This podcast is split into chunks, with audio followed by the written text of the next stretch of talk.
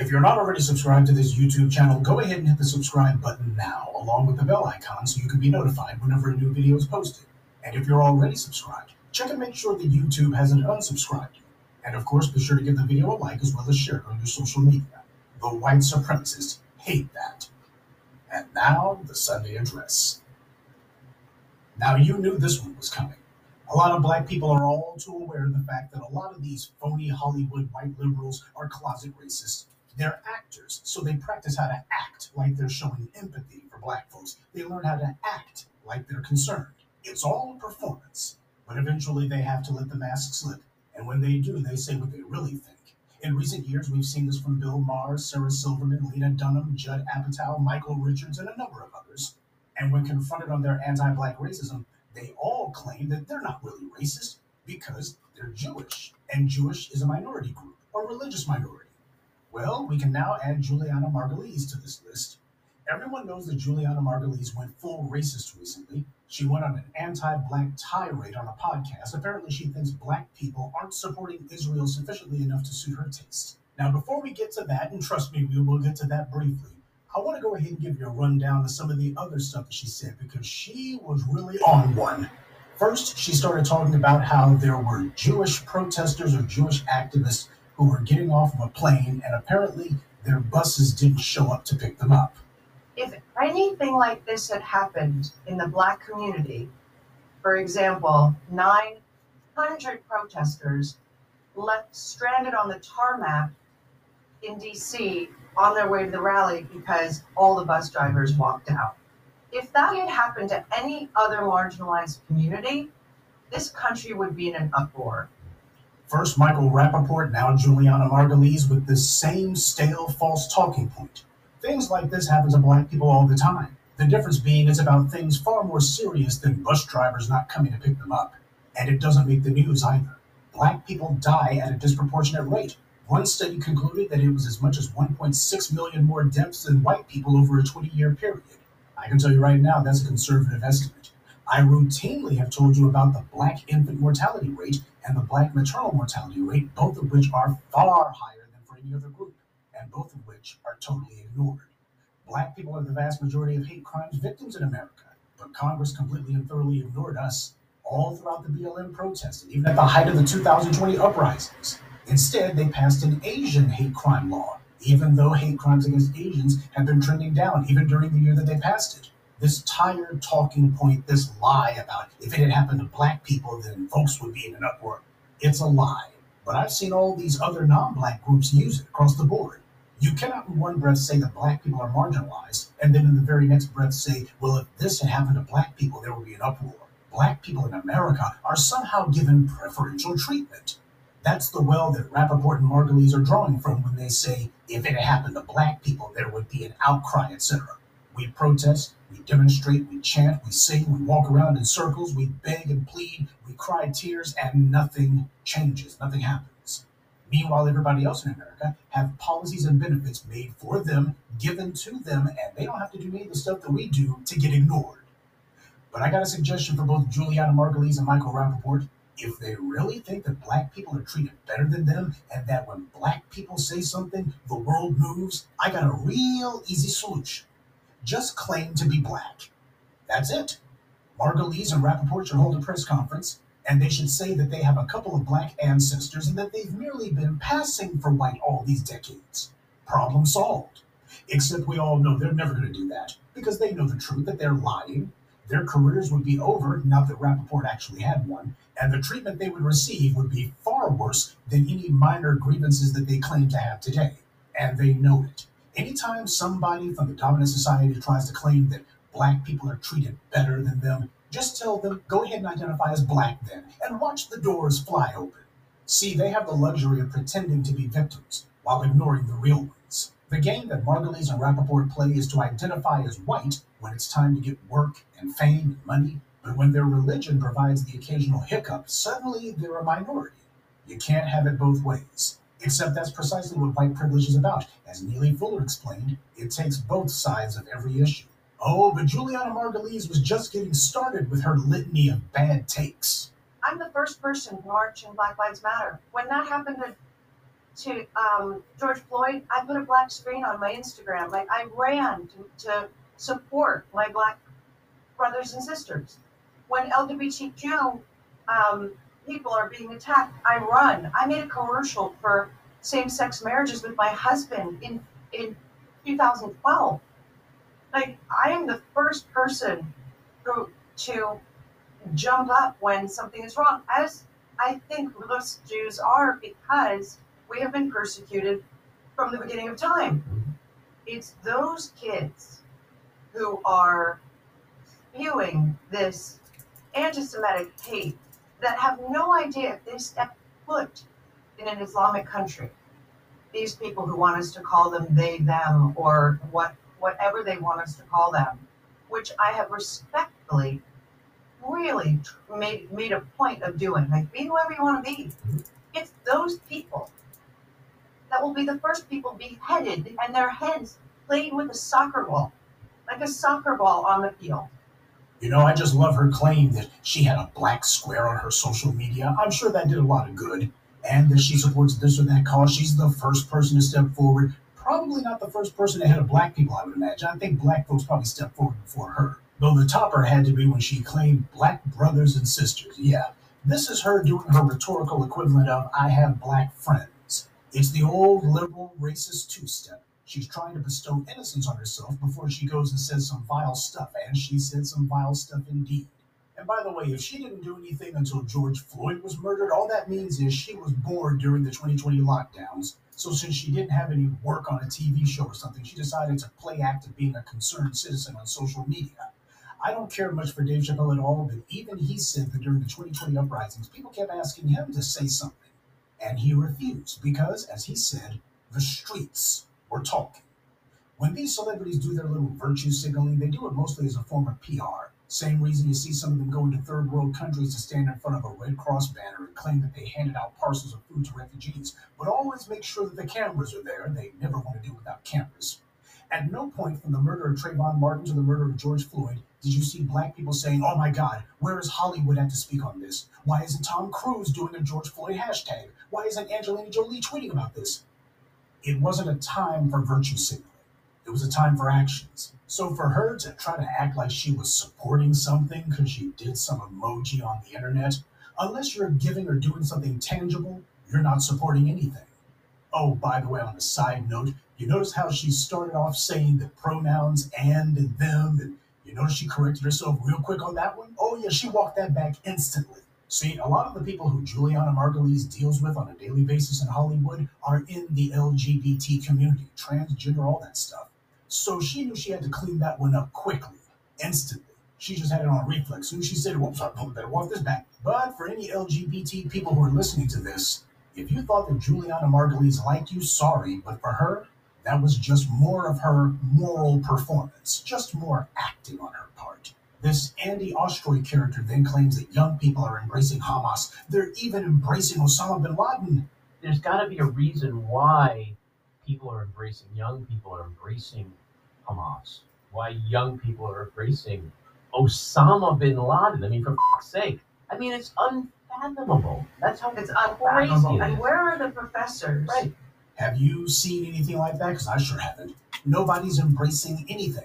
Nobody's converting to Islam, nobody's running around with Hamas t-shirts, or putting an I love Osama bin Laden bumper sticker on their car either. Where the hell is he getting all of this paranoid nonsense from?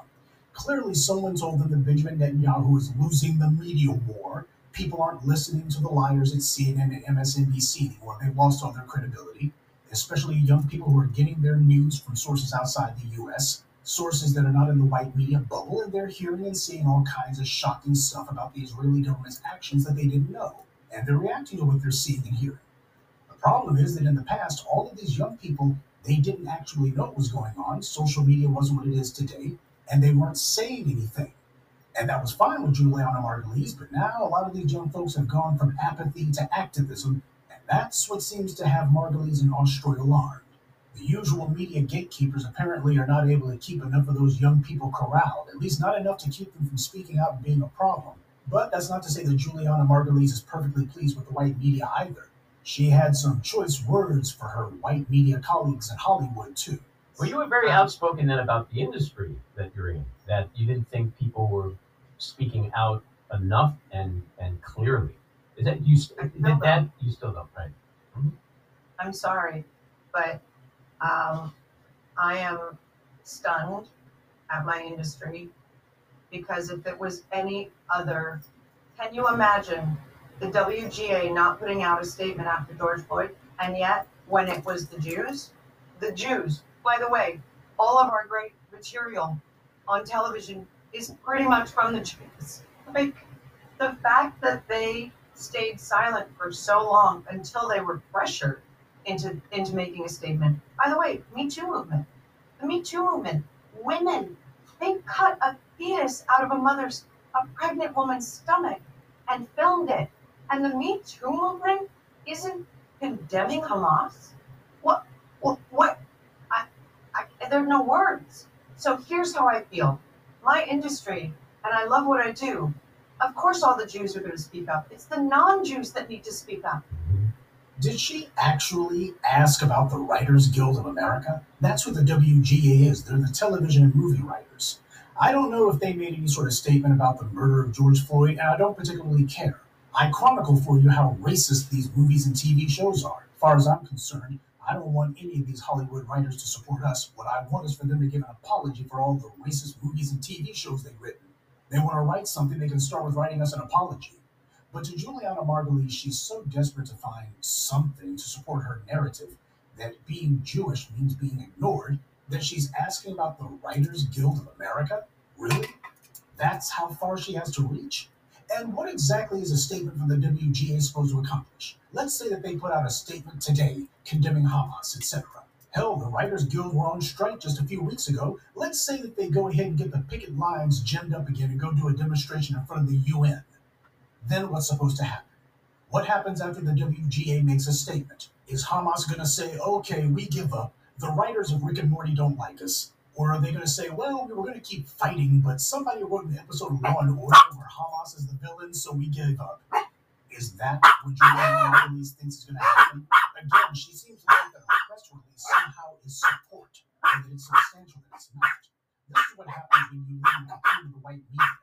When you live on sound stages and movie sets and everything is scripts and makeup and special effects, and it's all about PR and all about influence through the media. See, when your entire livelihood revolves around who can get a good write-up in the Hollywood Reporter or Vanity Fair, or who can get mentioned with a good review in the New York Times, when that's what life and death is for you on a sound stage, you tend to lose complete perspective on the real world.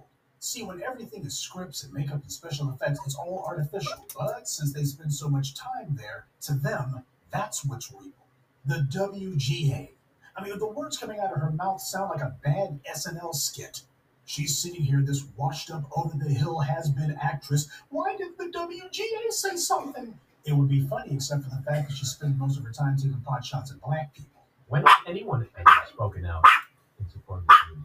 When has, I mean, the United States in World War II sent boatloads of Jews back to Europe? Yes. I mean, when has anyone ever spoken up for the Jews? Well, I am very glad that you asked, Mr. Ostroy, because I can answer that question for you. Black Americans have spoken up for the Jews.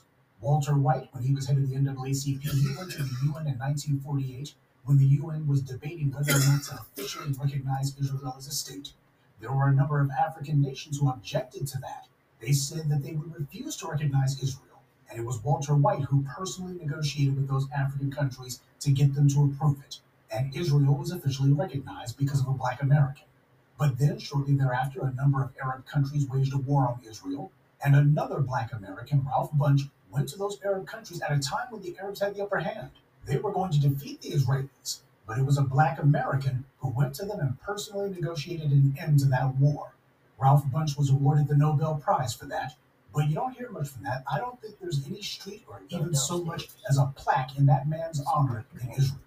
And you don't hear Jewish Americans like Juliana Margulies or Andy Ostroy or Jonathan Greenblatt with the ADL talking about that. They never mention these men. So when they ask who speaks for the Jews, black Americans have done that numerous times. It's ridiculous to claim that black Americans don't support Israel. We are the reason Israel exists. We made sure that Jews had a state of their own, a place where they could make their own rules, and nobody can single them out for being Jewish, a secure place where they're in charge, something we don't even have. Black Americans gave them their own country. What more do they want us to do? We don't live in Israel, and we have no say over their government. And as the poorest and most politically marginalized people in the world, we can't do anything about what's going on over there. The U.S. government's already approved a massive shipment of money and weapons to Israel. That money can be added to the $3.5 billion the U.S. gives Israel every year. So again, what does Juliana Margulies want Black Americans to do exactly that isn't already being done? Now, what if Margulies is saying is that she thinks Black Americans need to be in the streets, chanting, marching, holding up signs, and all the rest of that. That's fine. In that case, then I hope that she can also agree that $3.5 billion per year can stop being given to Israel and can be spent on American infrastructure instead. God knows we need it. And as for that massive amount of shipment of arms and weapons that the Congress signed off on, well, they can go ahead and bring that back to the U.S. too, because as Juliana Margulies is apparently leading to say, all Israel really needs is Black people to give moral support. Apparently, that's all Israel really needs, right? All right, now that we've had some of the setup, let's go ahead and get into some of the most inflammatory stuff that she said regarding Black people. You know, there was a film being shown by this Black lesbian club on Columbia campus, and they put signs up that said, "No Jews allowed." And as someone who plays a lesbian journalist on the morning show, I'm more offended by it as a lesbian than I am as a Jew, to be honest with you, because I want to say to them, you f***ing idiots. You don't exist. Like, you're even lower than the Jews. A, you're Black, and B, you're gay. And you're turning your back against the people who support you? You, get all that? You're even lower than the Jews. That's what she says. You're lower than the Jews. She's sitting here saying, I consider you to be beneath me. And on a side note, you notice how she was talking about how she's offended as a lesbian. This woman is not a lesbian. She's married to a white man. So what the world is she doing talking about being a lesbian? See, this is somebody who has spent her entire life in front of cameras, reading from scripts, in the phony, fake bubble of Hollywood. She can't tell the difference between reality and fantasy. She can't tell the difference between what's real and what's artificial. So to her, it's all real. As long as it's something happening to her, as long as she's there, that's what makes it real.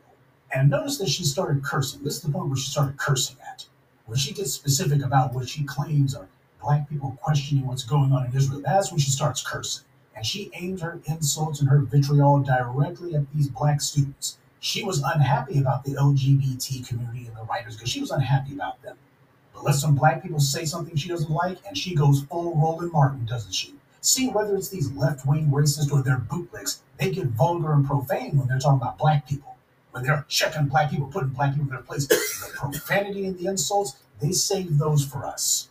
Now, to explain what she's talking about, she's complaining about Black lesbians at Columbia University, who she said put up a sign that said, "No Jews allowed." That's what she just said. You just saw it. Now, when I heard that, that didn't even sound right. So being the Black media, as we showed last time when Nicole Wallace, one of the most stunningly ignorant people on cable TV, falsely claimed that the FBI said anti-Semitic hate crimes were 60% of all hate crimes in the U.S., I figured what Margulies was doing was more the same, and that proved to be the case. This lesbian group she was talking about calls itself Ryan Les, which has been described as a club for queer women and non-binary people run by students of color. Keep that phrase in mind. That's the first thing that lets you know that maybe this ain't as Black as she was saying. The person most responsible for the controversy that Margulies is so wound up about is a young woman named Lizzie George Griffin. She's a senior at Columbia University. She's been doing the most to conflate the Israel-Palestinian conflict with the treatment of Black people in America. Now, before we go any farther, I'm sure some of you are going to have something to say about a young, light-skinned lesbian at an Ivy League campus who chooses to differentiate herself based on sexual orientation. And we are going to get into that. But first, let's discuss this film screening that Ryan Les was holding that Juliana Margulies was referencing. The film that Ryan Les was showing was called Shakedown, which is described as a chronicles of explicit performances in an underground lesbian club in Los Angeles. So this is the great student event that Ms. Margulies is so angry about. She apparently is quite interested in what lesbians are getting up to in underground clubs, I suppose. Look, I'm a heterosexual black man, and I don't want to see what amounts to a porno film, okay? Now, from what I've found online from Columbia's own website, there were no signs being put up, as Juliana Margulies put it.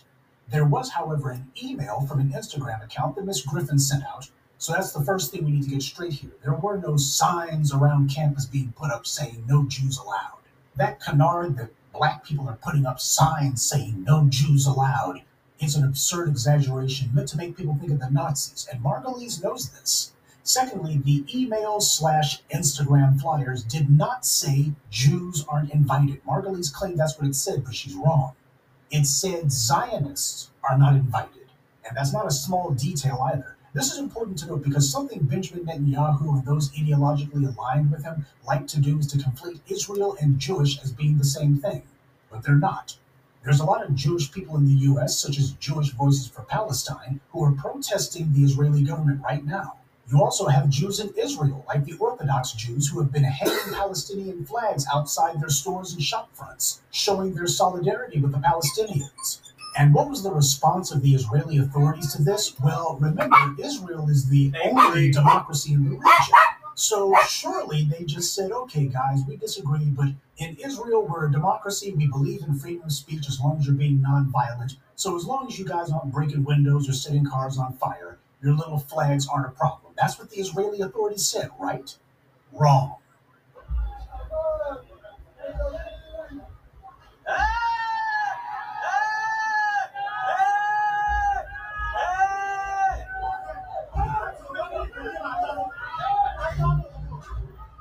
This is what's going on in Israel right now, in the alleged only democracy in the region.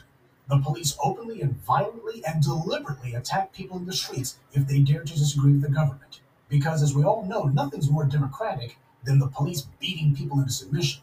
How is this different than Iran or any other Arab state who the Israeli government or the white media excoriates for robbing their own citizens of their rights? The Israeli government is attacking, abusing, and oppressing its own Jewish citizens. But Miss Margulies doesn't mind, because these Orthodox Jews in Israel, they disagree with her position. So it's okay to brutalize them, but to criticize the Israeli government, now that we can't have. For people like Netanyahu and his corrupt pals, it is crucial that they define Israeli and Jewish as one and the same, and it's also equally crucial that they do away with any Jewish voices who disagree. Ignore them if you can, but crush them if they're too loud or too visible to be ignored. There have been a number of white media outlets, including Columbia's campus paper, that have talked to Miss George Griffin, and she has said that Jewish and Zionists are not the same thing, and that she wasn't saying that all Jews are barred from this little gathering, which I can't imagine anybody who was champing at the bit to go. Now, as for Mrs. Griffin's own personal leanings, I've read some of her online postings. You'll notice that she uses words like brown people to describe the groups who have been oppressed. First of all, nobody else speaks up for us, so no black person should be putting on the cape. A lot of these groups who she calls brown people, they discriminate against black people in their own lands.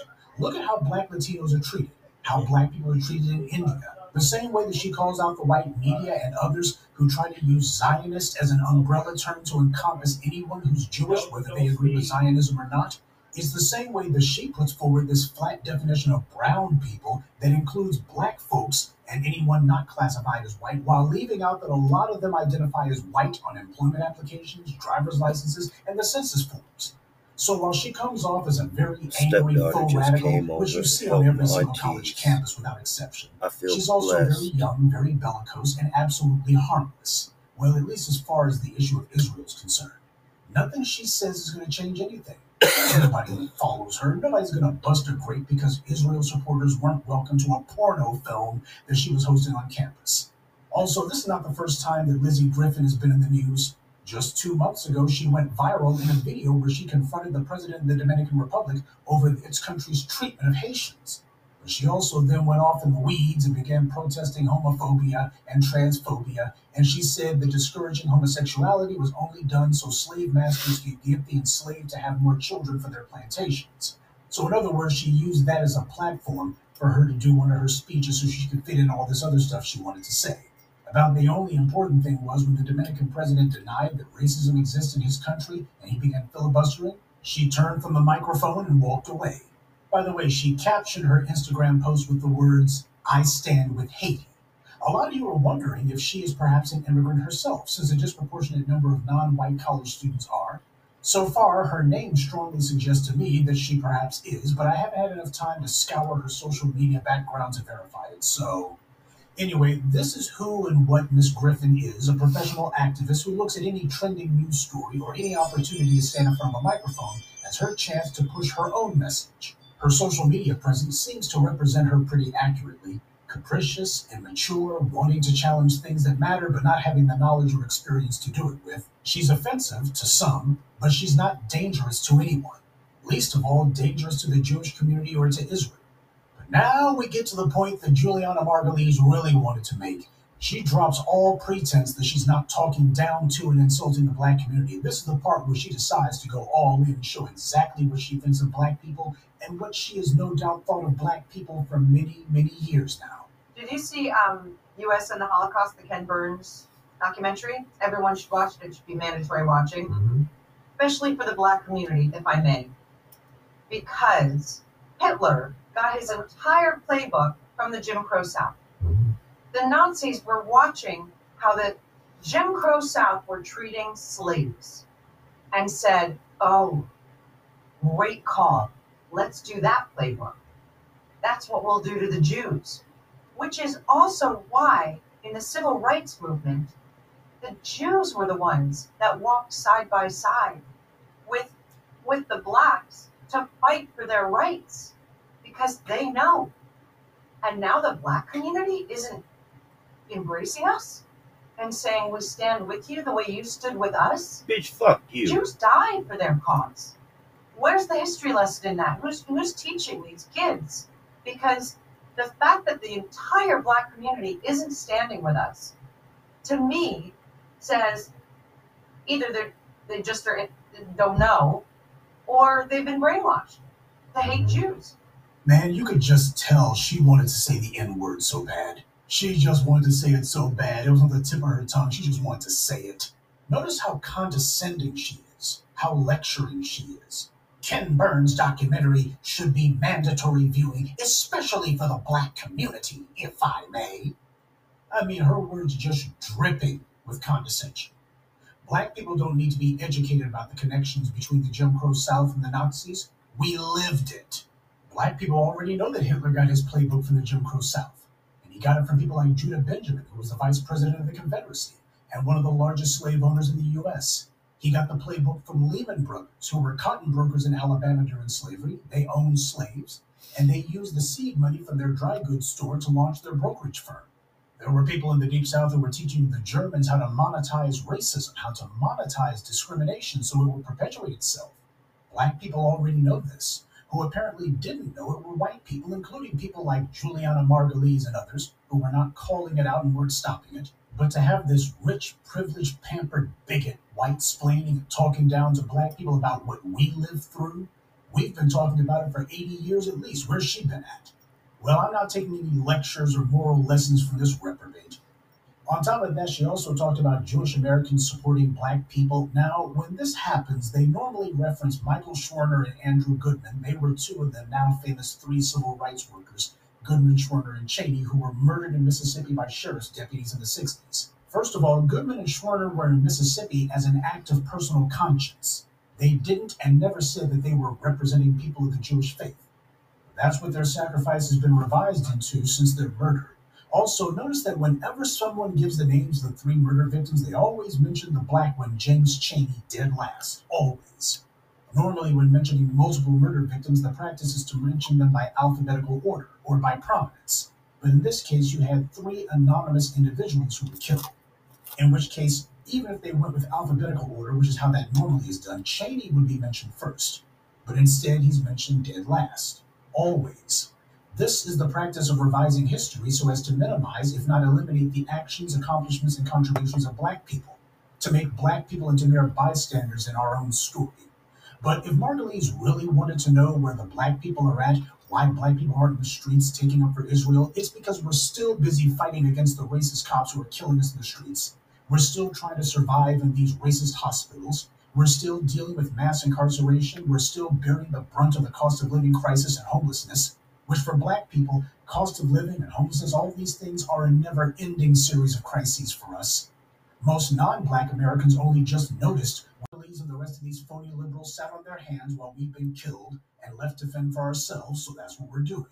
So she'll have to forgive us if we don't have time to support this or that cause. Black people are too busy trying to keep our heads above water.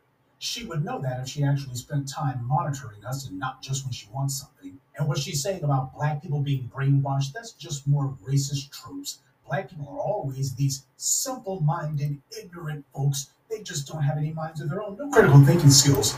That's what the FBI was saying. They said that black people were communist dupes.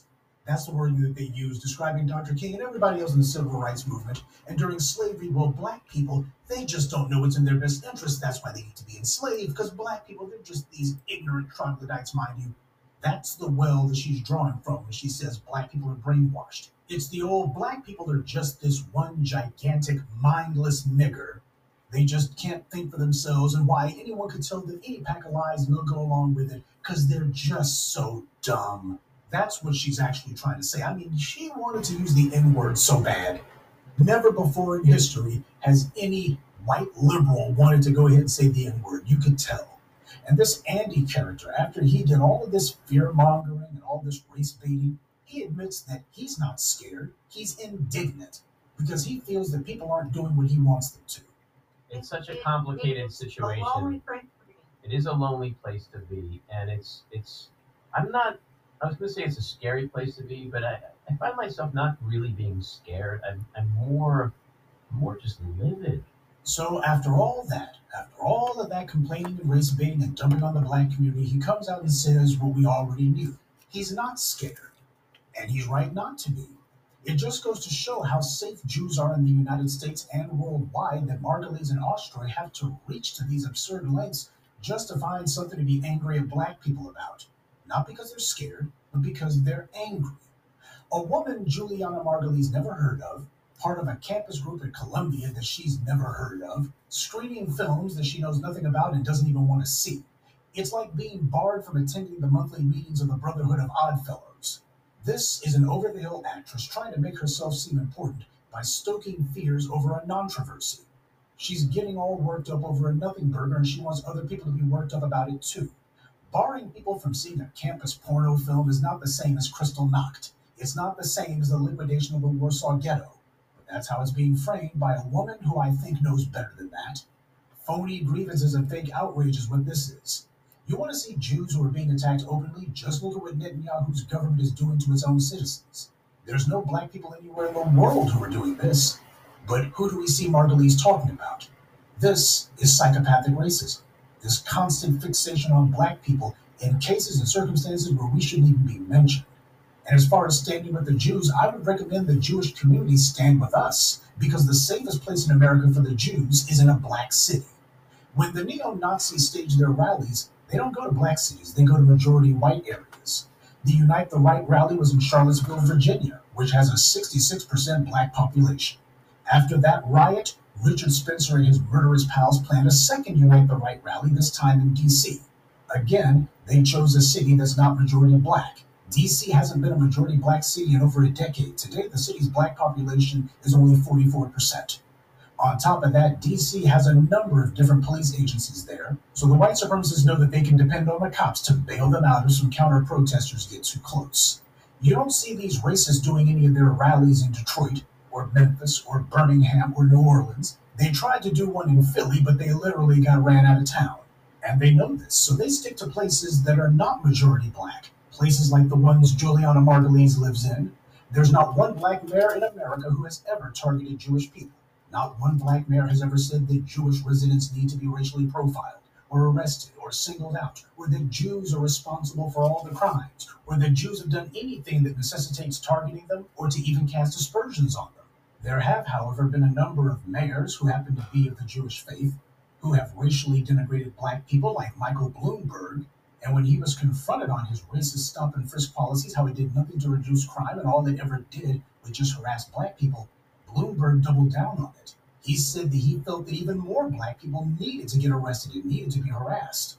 He specifically singled black people out. He only pretended to walk back some of it when he wanted to make his doomed-to-fail presidential run.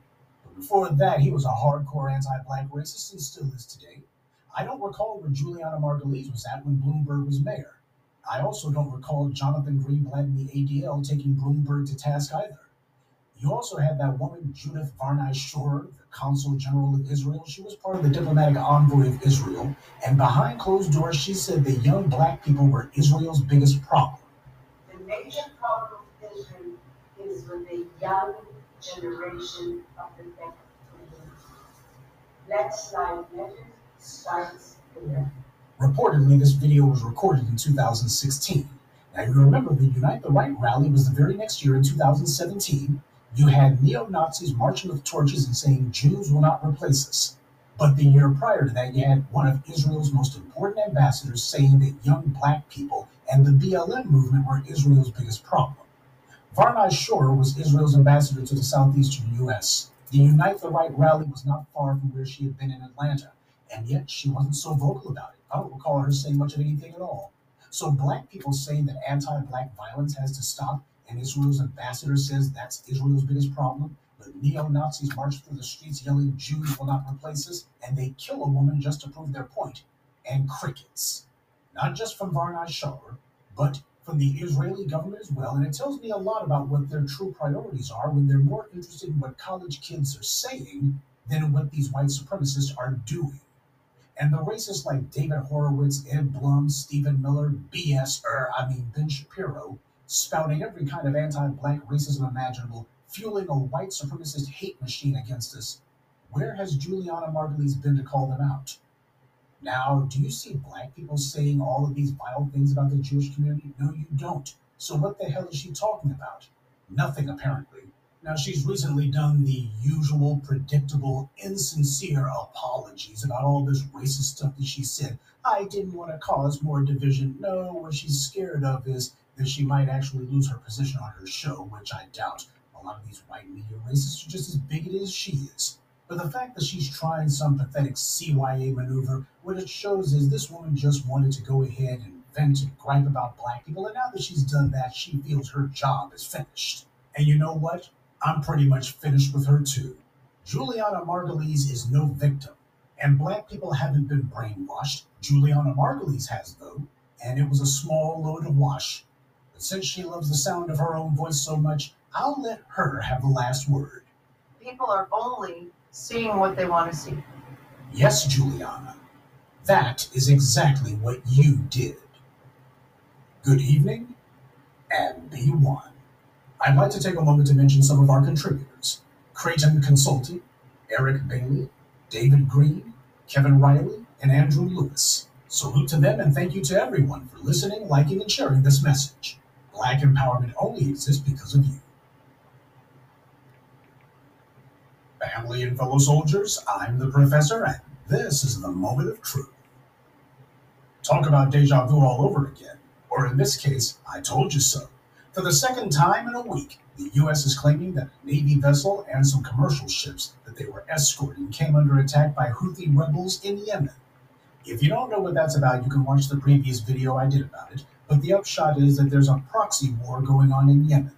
The Iranians are backing the Houthi rebels, and the Saudis, along with the U.S., are backing the current Yemeni government. Not hard to see who the white media wants you to see as the bad guys here.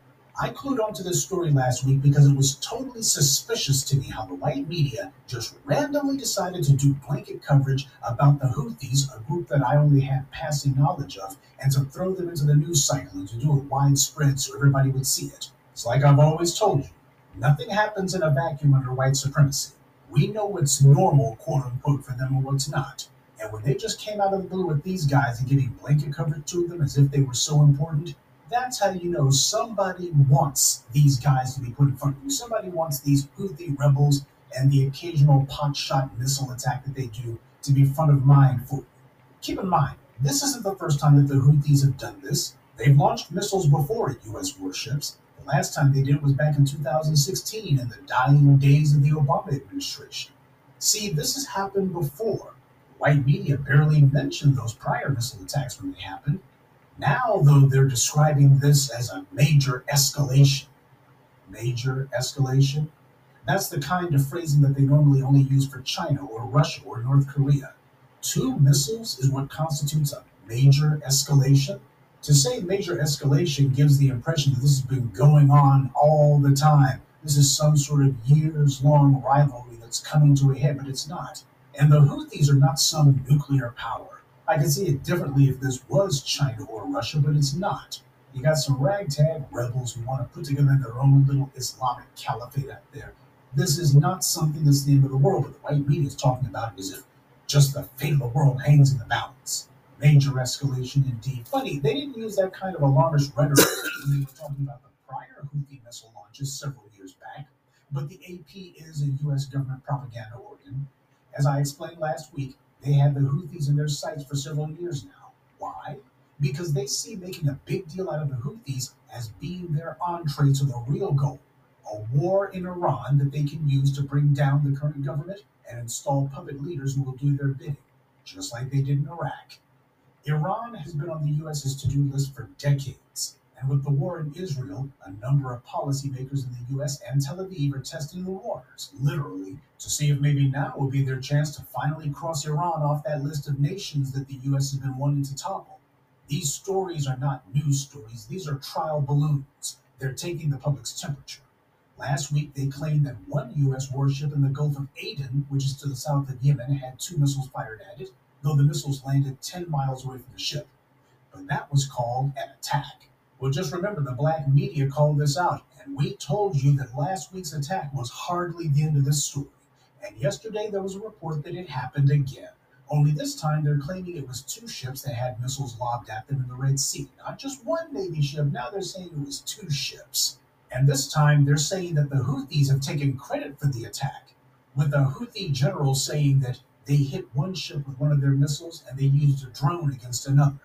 The general allegedly has said that the Houthis have warned ships about coming in that area, especially if those ships are Israeli or associated with the Israelis.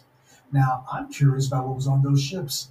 Why would the Houthis want to be taking potshots at them? They didn't say that they would attack any ships in the area. They said that they would attack ships that they thought were Israeli or associated with the Israelis. So the Houthis apparently think that they have reason to target those ships. I'd like to know why. The white media calls them cargo vessels. They're commercial vessels. Well, keep in mind, the big weapons manufacturers, the ones who make things like the Iron Dome system for Israel, when they load their missiles and their missile launchers onto those ships, that's considered to be commercial cargo. Well, if nobody knows what it is. And if these ships are heading to Israel, or if they're Israeli affiliated, why is it that there's U.S. warships guarding them? The Israelis have ships of their own. They should be doing that. They're the ones who want the weapons. Let them guard the ships. Hell, AP is saying that one of the ships that was involved is British, and that an Israeli citizen is one of the officers of that ship. That man, Dan David Unger, is the son of a billionaire Israeli shipping magnate, Abraham Rami Unger. So, right on cue, we see that there's the British connection. The Brits have been involved in every U.S. war for 100 years now. We also see big money interest in Israel, too, along with claims that the Houthis are going to continue taking pot shots at these ships passing through. This has all the makings of a disaster. Now, the U.S. can handle these guys with missile strikes of its own. The AP story mentions in 2016 that the Houthis got rowdy, and the U.S. hit some of the Houthis' radar sites with Tomahawk missiles, and that seemed to calm them down. But that was before Netanyahu's fat was in the fire. About the only salient things that I've seen in the Aryan propaganda's, AP report, is that the ceasefire that was declared in Israel last week didn't hold, which I had told you it wouldn't. Netanyahu can't afford for this war to end soon, because the second it does, he'll have to face the music for having failed to prevent the October 7th attacks in the first place, not to mention his own ongoing corruption trial, which he was in the middle of before this attack took place. And with the war in Israel now resuming and global opinion sharply turning against Israel, they would benefit a lot from having another distraction, like, say, someone launching missiles at U.S. Navy ships. People in the U.S. are souring on sending Israel weapons and money, but if a U.S. warship is attacked, then the U.S. public might decide to go all in on continuing the war, or at the very least, the opposition to it might die down. It would even give certain interested parties an opportunity to expand the war in the region. The AP is even reporting that the Houthis have allegedly fired missiles toward Israel during its war in the Gaza Strip. This is basically making a direct connection between what the Houthis are doing and the war in Israel. So what that says to me is someone's hedging their bets. Just in case the "we got to go to war with them to stop Iran" angle doesn't pan out, they can always say, well, these guys are taking shots at Israel, so we got to defend our ally. Whatever it takes. The fog of war covers a lot of things. When the fog clears, all you have is wreckage. If something happens one time, it's a phenomenon. If it happens twice, it's a coincidence. But do we really need to wait until there's 3 times in a row before we recognize what's happening? Just because something hasn't happened in 60 years doesn't make it a phenomenon. That is, if you know your history. It's not clear whether or not the powers that be can parlay this into a full-on war with Iran. But this shows that someone would like it to go there. That's why they're making sure to have these news stories put in front of the public. They want the public to think about this, to see this. They want the steady drumbeat of news and threatening intimations about the Houthis to continue. It was also just yesterday that the rest of the world finally realized what I had told you from the jump. I immediately compared last week's missile attack report to the Gulf of Tonkin incident. Nobody else had made that connection, and they certainly didn't go into the withering detail about it that I did. So a week later, as usual, the white media pulls up their rear, or should I say the people who get their news online from white media outlets and websites. After the report of this latest missile attack, this time in the Red Sea, people are finally starting to show some skepticism. And yesterday on Twitter, you had Gulf of Tonkin trending. Long story short, people who had heard about this second alleged missile attack are now saying what we here have been saying for a week. This is exactly like the Gulf of Tonkin, and they're suspicious. They should be. Now, this is not about patting ourselves on the back here. You don't need it, and I don't care to aggrandize myself. This is about letting everyone else know that the information you get from the black media isn't just cutting edge, it's bleeding edge. As black people, too many of us have willfully gone along with the lie that the analyses you get from black people isn't that good. This is due to 2 factors. First of all, the Negroes you see on white media, television, or listen to on white radio, or see in print on a white newspaper or publication, in 90% of cases, they're in the employ of the white media. The white media doesn't choose its black mouthpieces based on intelligence. Chooses them based on their obedience. They don't talk about news because their job is to shuck and jive and to get you to do the same thing. So the joke reads and the breakfast schlubs are useless when it comes to enlightening the people. Second factor, the few Negroes who you hear from who are not necessarily in the white media's pockets, well, at least not all the way in there, though they aspire to be. A lot of them are usually on some kundalini energy nonsense. Pure gibberish. So whenever they pretend to try to tackle issues, it usually devolves into asinine conspiracy theories. And let's be honest, 98% of those, they just regurgitate from whatever nonsense they see on white message boards or what have you. They don't even come up with their own conspiracy theories, they just recycle someone else's. See, the rich, the people who have monopolized the resources and who we have to fight against, they don't believe in getting their news from the TV or newspapers. After all, they own them. And they just use TV shows and newspapers to control, manipulate, and mislead you. The stuff that they call news is really just entertainment. Just another white media product produced, packaged, and presented to you no differently than the latest episode of CSI. The men who truly run things, they get their news from people who they pay to gather it for them. And the stuff that they see looks nothing like the infotainment they put in front of you. This is what you need the black media for. Because while any old schlub can go beneath the headlines, we go further than that. We also make it a point to tell you what's coming next, and that's crucial. We want to set a high bar for what you should come to expect from anyone who claims to be bringing you the news. It's simply not enough to tell people what's going on. They can see that for themselves.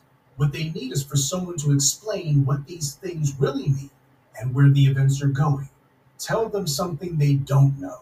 Because if the U.S. is reenacting the Gulf of Tonkin incident, black people need to know about that before the U.S. declares war on Iran. They need to know about it before the steady drumbeat becomes a deafening crescendo and people get swept up in yet another rush to war. If for no other reason, so that black people can prepare themselves. I want you to rest assured that when you listen to the black media, you're not just getting the most accurate and intelligent information and commentary on this that's relevant to black people. What you're getting is the highest level of analysis, too.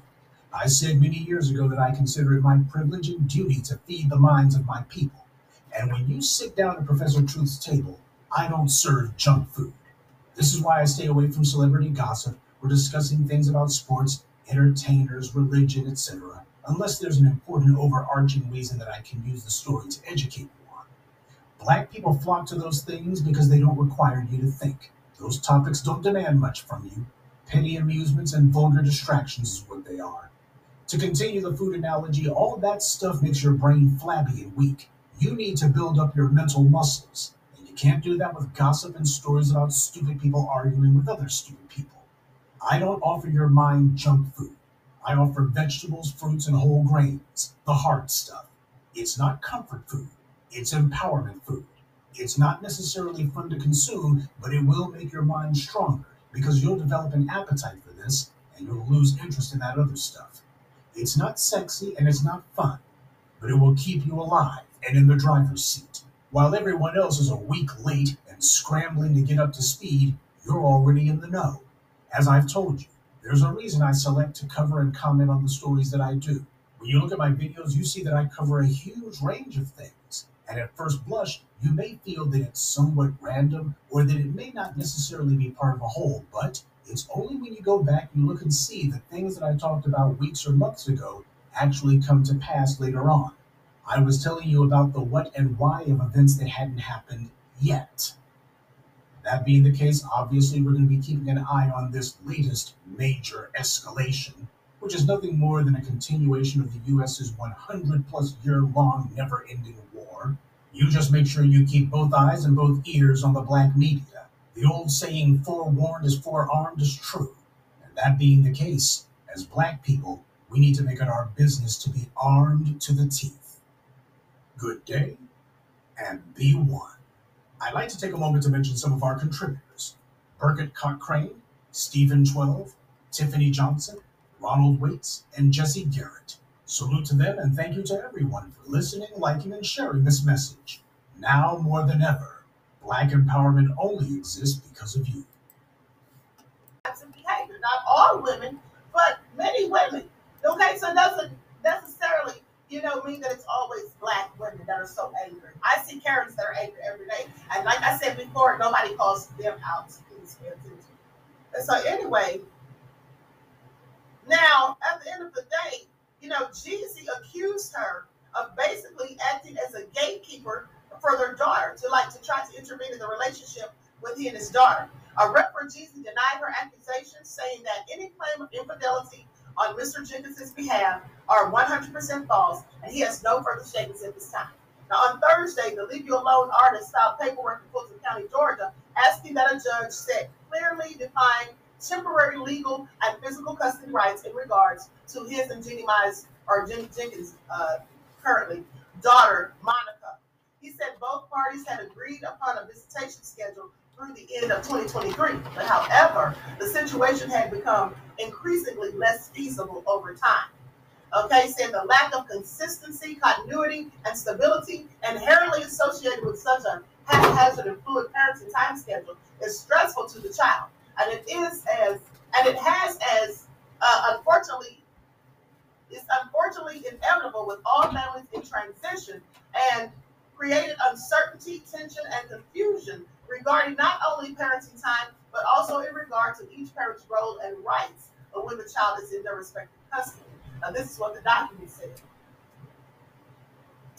So Jeezy also accused Jeannie Mize Jenkins of acting as a gatekeeper when it comes to him exercising parenting time with Monica.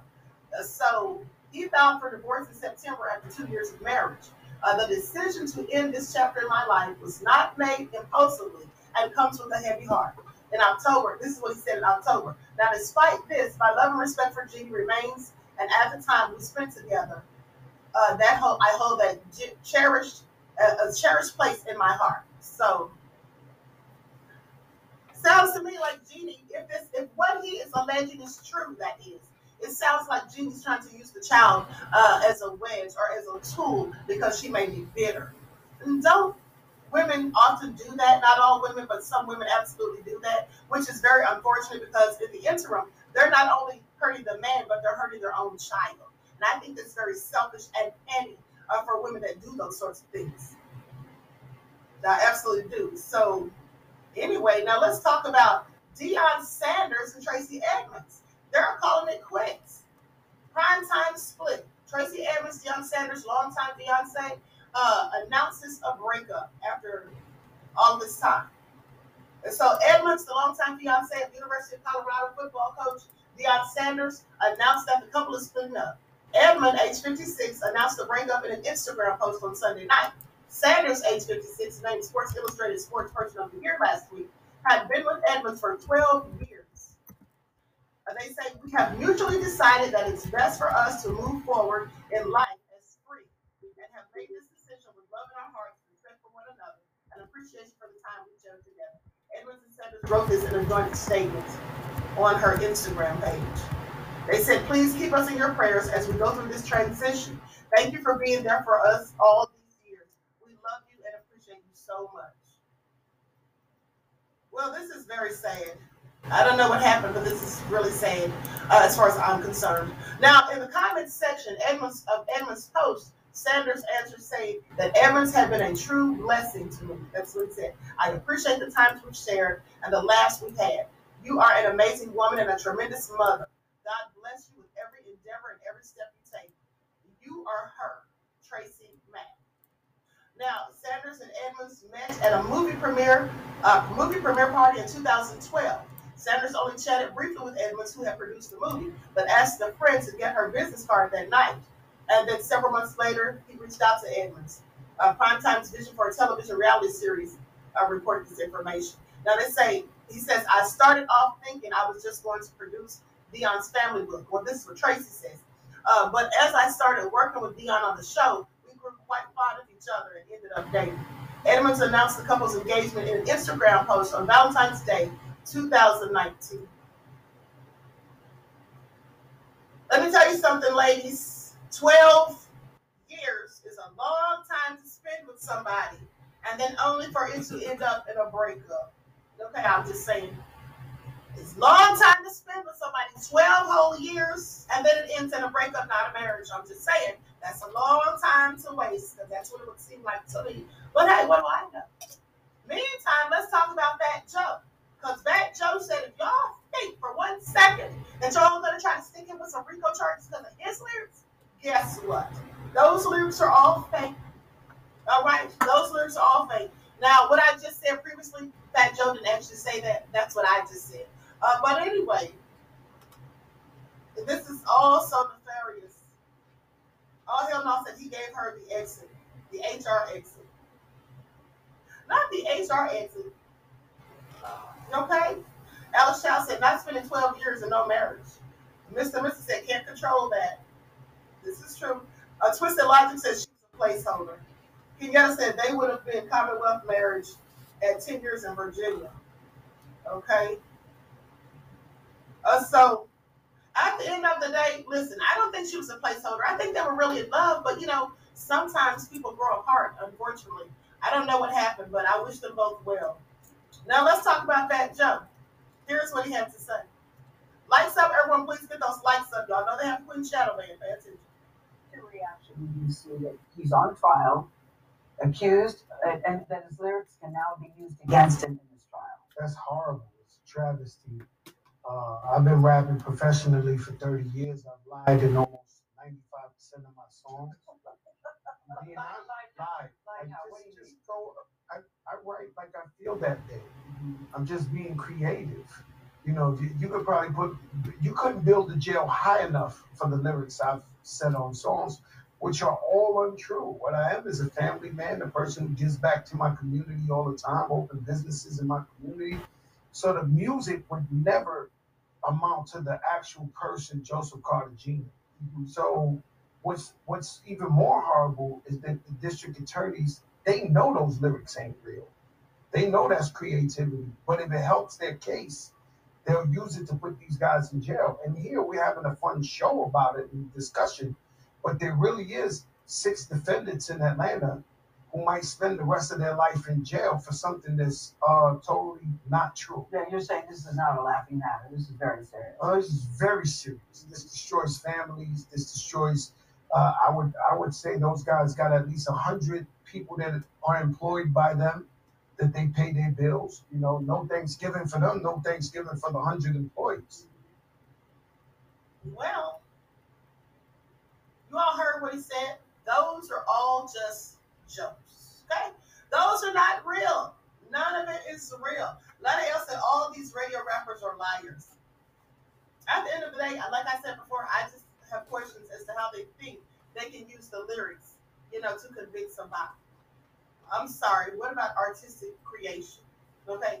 At the end of the day, are they going to do that to the people who write these nefarious movies about gangsters and killings and all that? Of course they're not going to.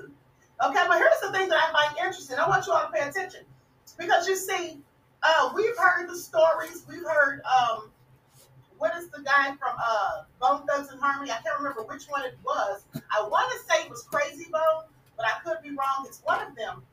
That said, they went to an industry meeting back in the 90s, and they were basically telling them to, you know, that they had these private prisons that they're invested in and all that stuff, and they wanted them to write a certain type of rap. So I find it interesting that on the one hand, people in the music industry, certain people, have told these rappers to talk about killing, murders, calling women bees and hoes, and, you know, doing drugs and all kinds of things that are detrimental to our society, specifically the Black community, specifically to the youth who listen to this type of music.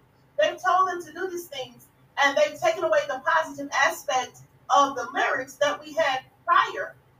And but now those lyrics that they were encouraged to write are being used against them to send them to the same private prisons that they were initially writing this music to have people sent to. I just want you all to pay attention how the devils are so slick. They are so crafty and so clever. They are, in fact, the crafty counsel of the wicked.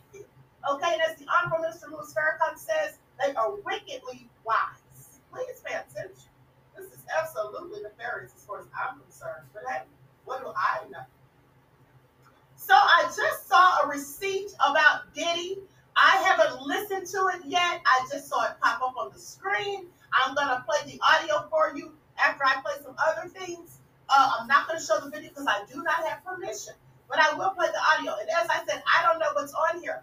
But I know from the title, the person who posted this video says that Jason Lee from Hollywood Unlocked has turned on Diddy and is spilling tea. Now, I don't know if it's clickbait or not, but we're going to listen to it so we can find out and get the details. This person who posted it, Murad Morali, is often, you know, all of his stuff that he's posted thus far is credible as far as I'm concerned. Okay, so with that all being said, let's get into some of these videos. Because here's the thing. A lot of the video footage from past things that Diddy has done or said have now resurfaced. And there's a whole lot of skeletons falling out of that closet. Okay? And so let's get into it, beloveds. It's going to take us a while because it's like maybe I have like 5 or 6 videos. Okay? So if you all are here for it, I can show this information. Who's here for it? Is anybody here for it? Because I know I am. Okay? Once in the chat, if you're here for this, if you want to hear all these videos or see these videos of all the shady stuff that Honeycombs has been up to. All right, like I said, these have been previously posted, like some of them years ago, some of them maybe a year or so ago, but these things have resurfaced. Y'all are so messy, just like me, and Clooney Patty, and so everybody's putting ones. Okay, look at 6'3" Soldier, Queen Sam, Lamar, all of you all. Okay, so I'm going to show these videos. And let me just say this before I get started. There was another video.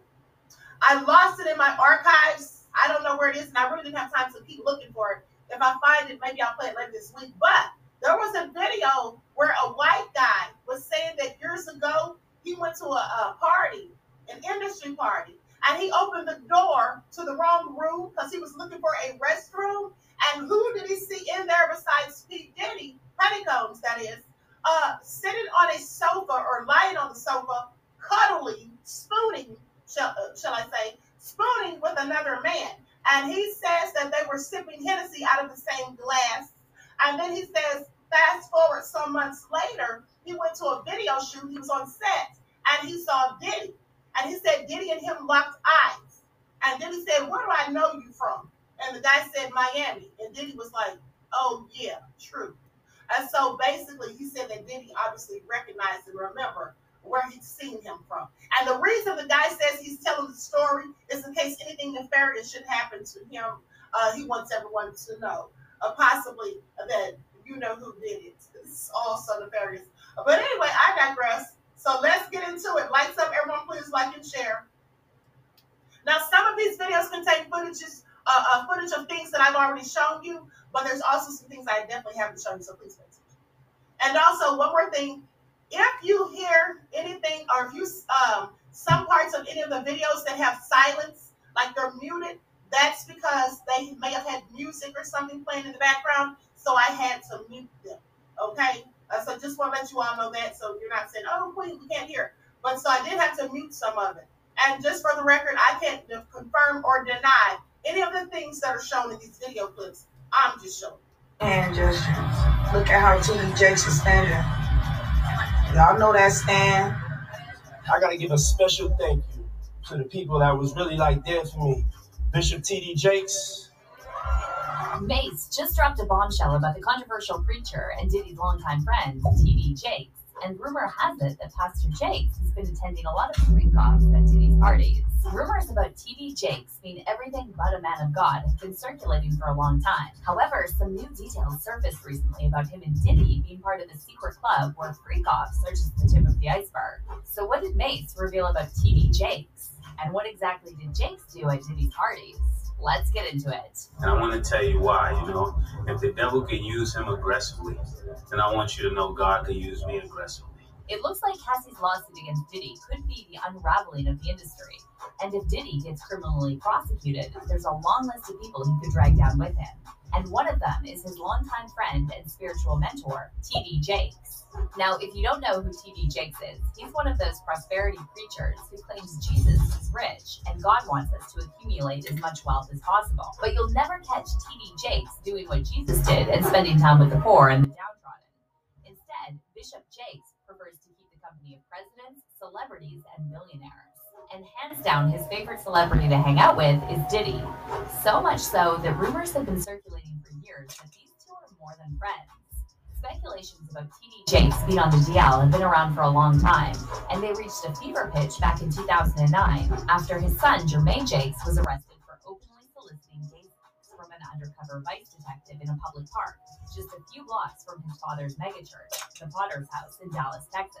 Now, as for Diddy and T.D. Jakes' friendship, it goes back years, and Diddy even enlisted Jakes to officiate the funeral of his ex, Kim Porter.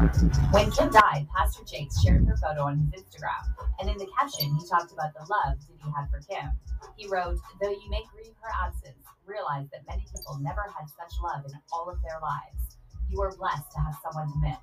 So it looks like T.D. Jakes thinks love means controlling, beating, and breaking your girlfriend's nose, because that's exactly how Diddy treated Kim, allegedly. Kim was going through the same thing. The beatings, that's Kim's book. Did you hear about the fact that he broke Kim's nose on a yacht? But despite Diddy's reputation as one of the most depraved men in the industry, T.D. Jakes never missed an invitation to one of Diddy's infamous parties.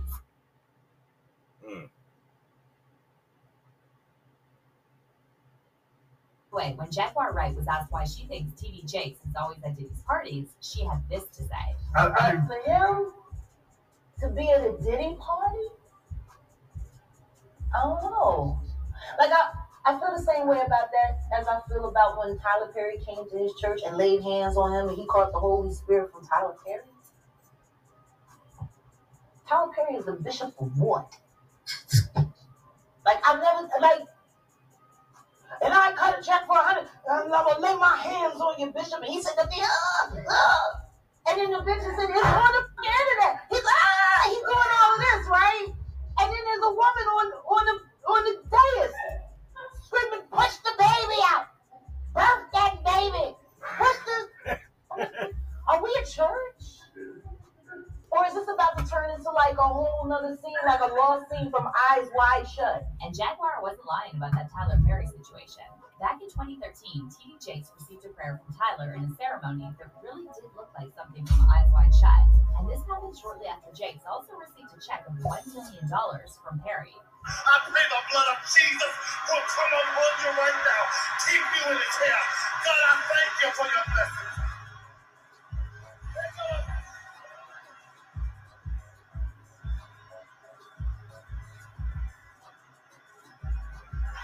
Pushing that baby out! Come on, he's pushing that baby out! Somebody gotta push! Push! Now, going back to Diddy Jakes back in July 2021, they announced they were teaming up to bring Jakes' sermons to Diddy's cable TV network, The Bull. They shared the news during a call, and Diddy talked about how Jakes helped him overcome a dark period in his life. Bro, I was going through a dark period in my life, you know? I just lost everything, you know what I'm saying? My girlfriend, all of my children passed, my best friend Andre Harrell passed,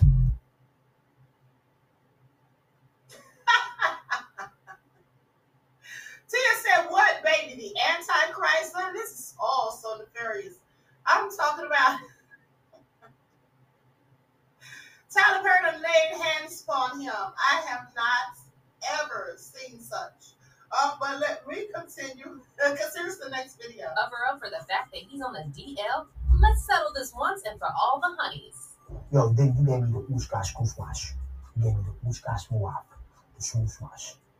Diddy. Yeah, son. I mean, you gave me the ooshkash moash. I love it, yo. I love it. Walking in, and when she walked in, she saw Christopher Williams performing fellatio on Puff. Now, from what she said to me, it was disturbing because, you know, they didn't stop. Sheesh, we hope you are ready for this tea because it's not looking lovely in Love's camp.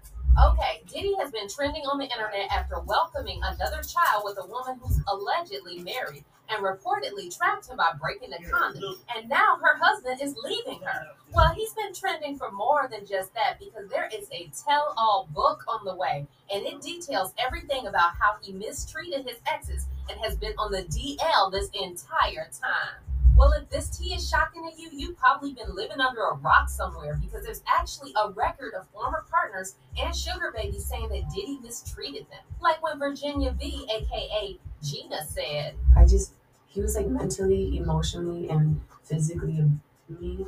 She actually went on to narrate how at one point Diddy took one of her heels and tried to throw it at her. According to Gina, he mushed her face really hard and made her nose bleed. And she also said that every time they got into fights, that the only person that ever helped her was D-Rock. Everyone else allowed it to happen and looked the other way. And another shocking bombshell that she dropped against Diddy is that he allegedly paid her to get rid of several of their pregnancies. Well, I told him, and he was like, you're going to get a picture, right? And then I was like, I don't know. I don't know yet. And then he offered me $50,000 to get rid of it, but I turned it down because I just loved him. Someone else that went through hell is Cassie Ventura, who was reportedly ready to marry Diddy, but got tired of waiting for Diddy to put a ring on it. And in case you didn't know, they dated for almost 10 years. That was actually a big source of their issues and arguments because Diddy wasn't ready for such a huge commitment. Apparently, he did leave room for her to believe that eventually the ring would come, but it never did. Other than that, there are also reports that Diddy also mistreated Cassie like he did Gina and his other women. Diddy also did the late Kim Porter dirty when he got another woman pregnant and her pregnant around the same time. As if cheating on Kim with a side piece wasn't enough, Diddy also verbally, emotionally, and physically harmed her.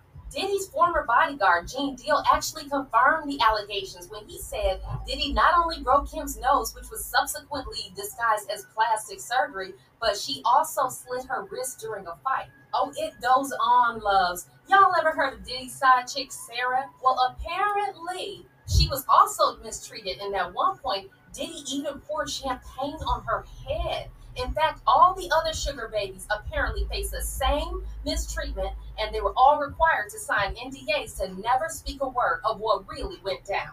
But the truth always has a way of coming out. Word on the street is that Kim Porter's former stylist is on the run because she's writing a tell-all book on Diddy. According to the source, the stylist says she was present at least 3 times when Diddy put his hands on Kim. And she also gave this shocking detail. Now, another dynamic and interesting thing that the stylist conveyed to me is the fact that this particular stylist says they have information and recording that Diddy actually purchased a 24-karat gold casket a month before Kim Porter passed away. Yep, y'all heard that right. But the real question you should be asking yourself is, what's with all this mistreatment of women? Have these women always been Diddy's way of covering up the fact that he's on the DL? So, fans have been speculating for years that Diddy is on the DL, and they have not been afraid to voice their thoughts. Like when Diddy applauded Lil Nas X for his performance at the BET Awards in 2021 and called him fearless. One person was just like, Diddy want to kiss Lil Nas X now? Be fearless, Diddy. Come out of the closet and show the world it's okay to be gay. Stop playing like you're not. Other than fans, celebrities have also been on Diddy's case about being on the DL. And this is shit that goes on. This is a little fruit pie. How is a fruit pie? It's a fruit pie. You see these little weird-ass pictures and shit like that out there? I'm sitting out there for no reason. Yo, fucking shit. Like kissing the child. Like, that doesn't happen by accident. You know what I'm saying? Like, I'm telling you. We want to thank you. Come here. Don't sit on the bed at night. No homo. No, just don't get close to the bed. Don't get close to the bed. But it's just like, yo, we want to thank you for hosting the thing, man. It's been a pleasure. You didn't have to do it. You did it. No. I definitely didn't have to do it. I definitely didn't have to. First and foremost, I'm not getting in the bed. Shout out to him and what he did. I'm just gonna. If we can, just let's just put the camera a little this way, just so we're not. I don't want my shot to even. Like I don't want it to come close to the bed at all. I should look like he fresh off goddamn plane. I should. Fresh off the guard stage. That's my brother right here from day one. He used to wake up and, damn, pause. But like, check out. I mean, back in the days when he was like 10 and I was a little bit older, his older brother, we used to fight over the frosted flakes. You know what I'm saying? Before pause was invented. You know what I'm saying? But it's my brother for real. We used to actually wrestle off of the frosted flakes because. He used to always get up early. Now he's brother. Yo, what the fuck did Puff just say?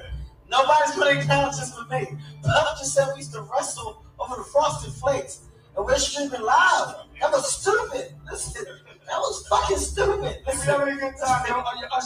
Hey, yo. I moved to New York City. And I lived with Sean Puffy Combs for a year. That's the crazy thing. Now, that was L.A. Reid's idea, right? We're sending you over to something called Puffy Flavor Camp. There you go. To learn Flavor Camp? Yeah, that's what it was called. And you're going to go to Puff Daddy's. In the 90s, do you understand what that's like? Puffy's place was like just filled with chicks and orgy going nonstop, right? No, not really. I mean, but hey, it was curious. I got a chance to see some things. Yeah, but you were 13. What were you saying? I went there to see the lifestyle. Right. And I saw it. And it was, but I don't know if I could indulge and understand what I was even looking at. It was pretty wild. So nobody tried to, some woman didn't come along. I didn't say that. Okay. I didn't say that.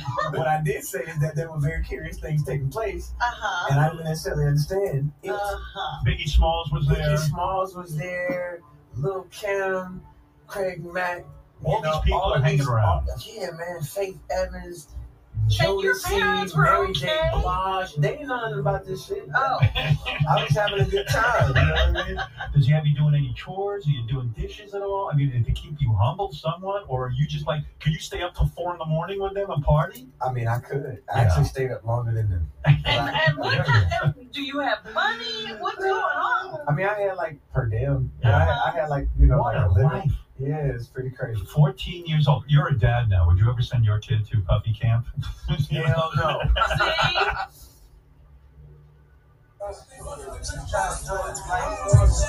you doing it, man. You deserve it, Daddy. You putting in that work. I'm proud of you. I love you. Yeah.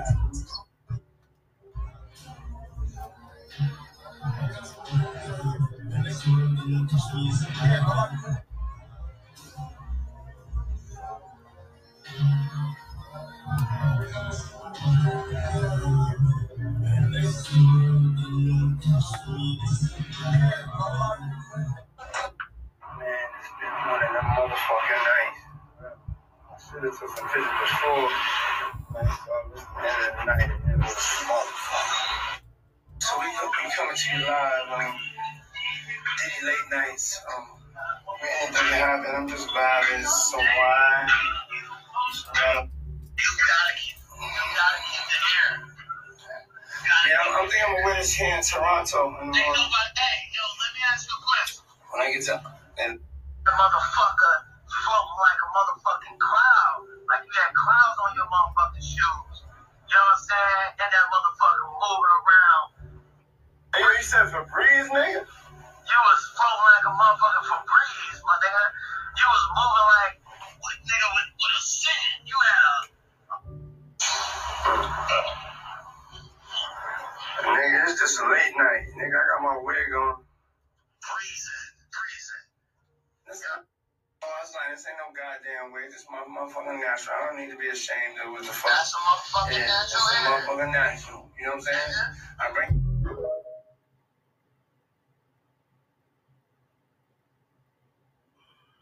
Oh, but wait, there's more, beloveds. Hold on just a second.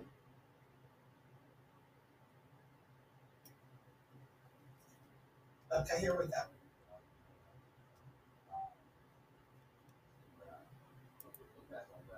You gotta turn it up, Queen.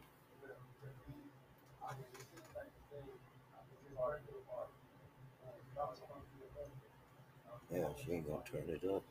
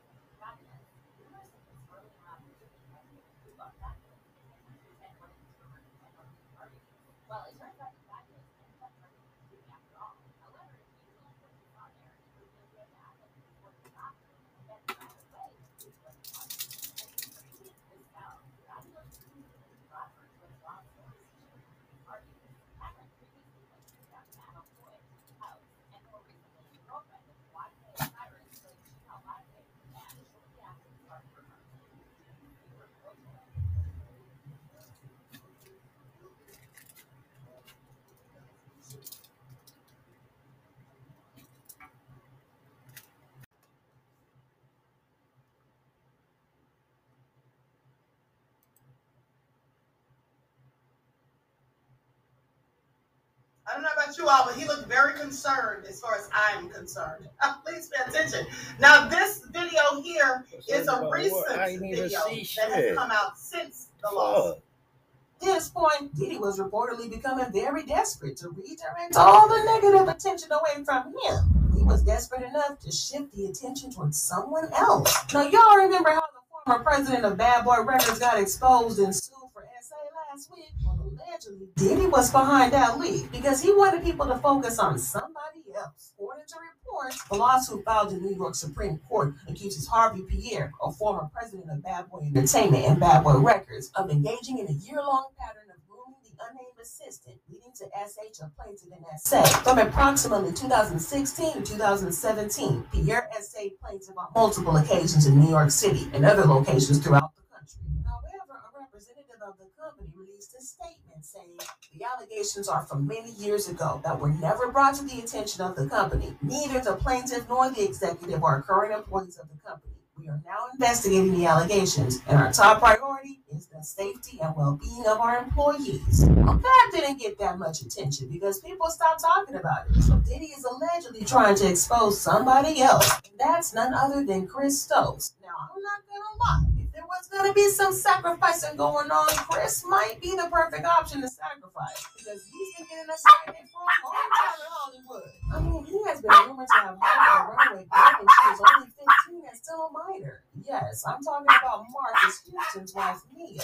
According to sources, Miana Dickey was reported missing by her adoptive parents in August 2016, aged 15. It was believed that she traveled to her birth mother, who had lost custody back in 2012. He had kind of just went radio silent between 2016 and 2018. But one weird thing about this whole case is that during those years when she was missing, she was credited as an art director for several of Chris Stokes' movies that spanned from 2016 to 2018. The story that Chris and his people told was that Mia was close friends with Chris Stokes' daughter, Chrissy, and they were so close that they were like sisters, and Chris was like a father to her. This still doesn't explain why or how they were with a minor who was legally classified as missing, and people believe that they had helped Marcus hide Mia from the public until she turned 18, and they married her off to a 38-year-old man. But let's not forget that Chris Stokes himself himself has an SA allegation against him by B2K member Raz B, who used to be managed by Chris. Raz B even went live a couple of months ago where he got into it with Chris, and he said that he didn't feel safe.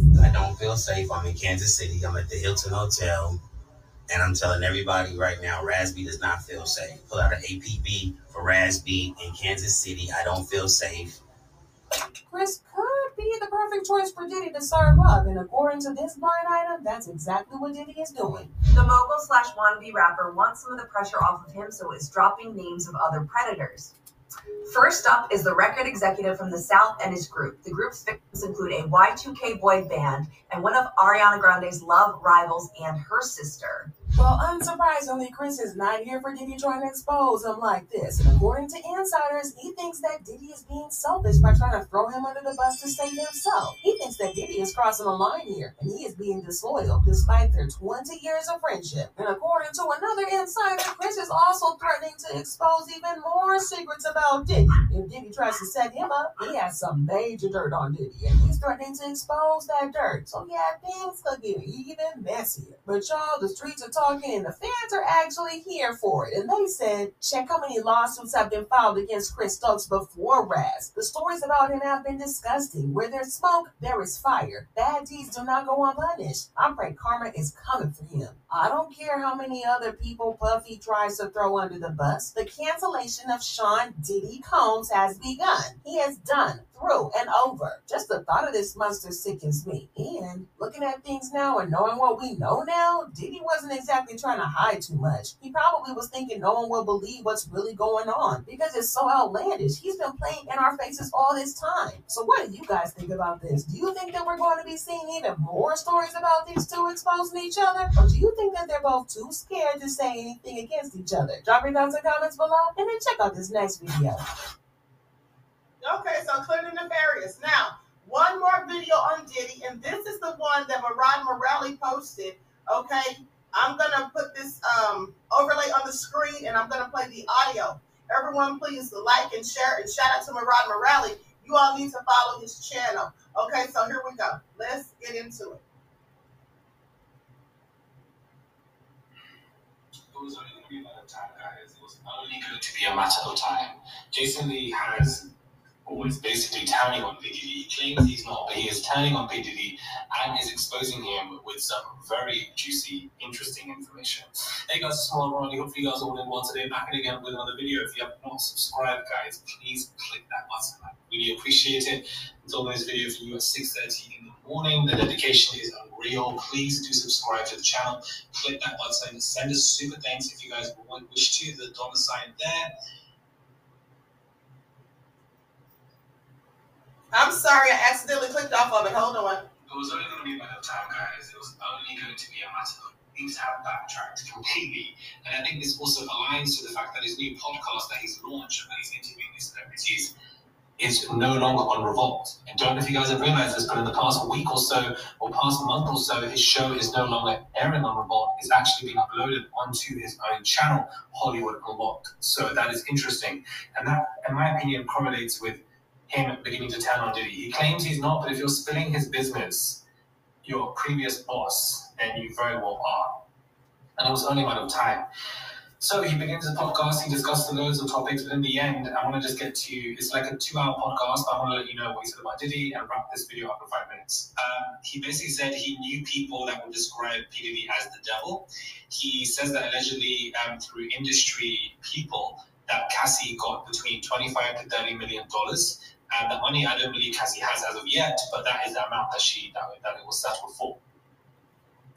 Get this, guys. He also, you know, reveals the fact that P. Diddy is no longer receiving money from, you know, Ciroc, and normally he receives $50 million a year from them. That money is no longer coming in, so he's lost that money. Not only that, but Revolt couldn't afford to renew the Jason Lee show due to insufficient funds.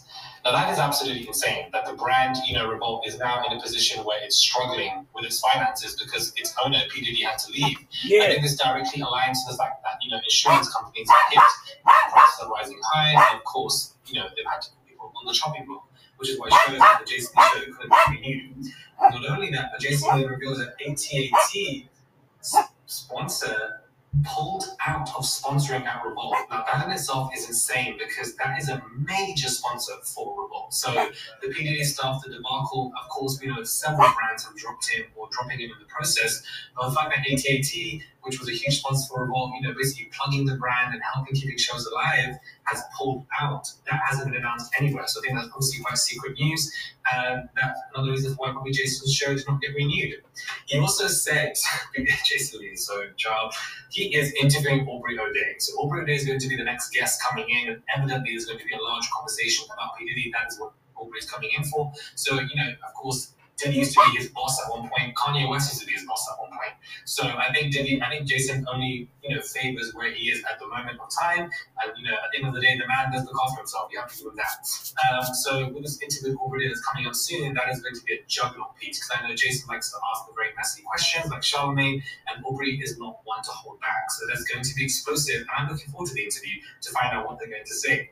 Not only that, but he says that P. Diddy confronted Jason at a party and told him not to pull him on his Hollywood Unlocked blogs, and very sternly, you know, he was quite aggressive with it. Not only that, but then he also came to expose the fact that P. Diddy spoke with Jason Lee and shared the fact that he got models from Sean John to F. Cassie. Now that is very interesting because, you know, there was a guy who, you know, was also telling Jason, you know, the whole thing was quite weird, that he was told to do this, told to do that, told to do this, etc., etc. So P. Diddy is basically funneling in men through his modeling agency to victims of trafficking. That in itself is basically what it looks like, which is far more deeper. And I think that this was a breadcrumb that Jason had dropped, that one of the men that had F. Cassie was actually under one of Diddy's corporations, and that is, of course, Sean John. We know how these modeling agencies can work. Balenciaga is one who had a very interesting, you know, moment, let's just say this time last year, where you have organizations that have people that work under them that you can use them, you know, either to traffic them, or you can use them to for victims that you have and use them as ammunition to be sold so that you can, you know, and you have the victim here and you can bring these people to the victim. And that's exactly what P. Diddy did. He had these models under his brand Sean John. He picked the men that he liked and he told one of them to do XYZ to Cassie as he sat there, rubbed himself and filmed it. That is absolutely insane. It's absolutely insane, and it's a breadcrumb to a far bigger issue where I feel like he's getting these models, getting these people, and Cassie is the moment for now in that situation, unfortunately, but there could have been other people, and he brings them to these freak-offs. So that was another freak-off situation described. So P. Diddy is bringing models under his brand to F. Cassie and use them. I can't even imagine what celebrities he's around 24/7 that have touched on Cassie. And I feel like Cassie was this kind of kitten, this pet, this kind of toy for Diddy that you could parade around. And for somebody who likes to watch his girl get rammed through and film it, he probably had everybody on the block. So Jason also, there came quite a time where he wanted to distance himself from these people or etc. I don't know what he was saying. To me, it just looked like he's, you know, backtracking, turning around. The Diddy ship not only is sinking, but it's sinking extremely fast. So I think that once he's become aware of that, that Diddy isn't going to really make a comeback from this, was going to be very difficult, and that he's left Revolt, he's in a much more safer position to actually speak on it. He does claim that he's not going in on Diddy, that this is his job, and that you're happy to interview him if he wants to. But if you're making those statements and spilling all of that tea, that is very unnecessary. Diddy is not going to like you saying that. So, yeah. Exposed them quite badly, guys, but in a very casual way. And yeah, I just, the fact that Revolt is losing money fast, the fact that he's no longer earning money from Ciroc, the fact that AT&T's pulled out the sponsor.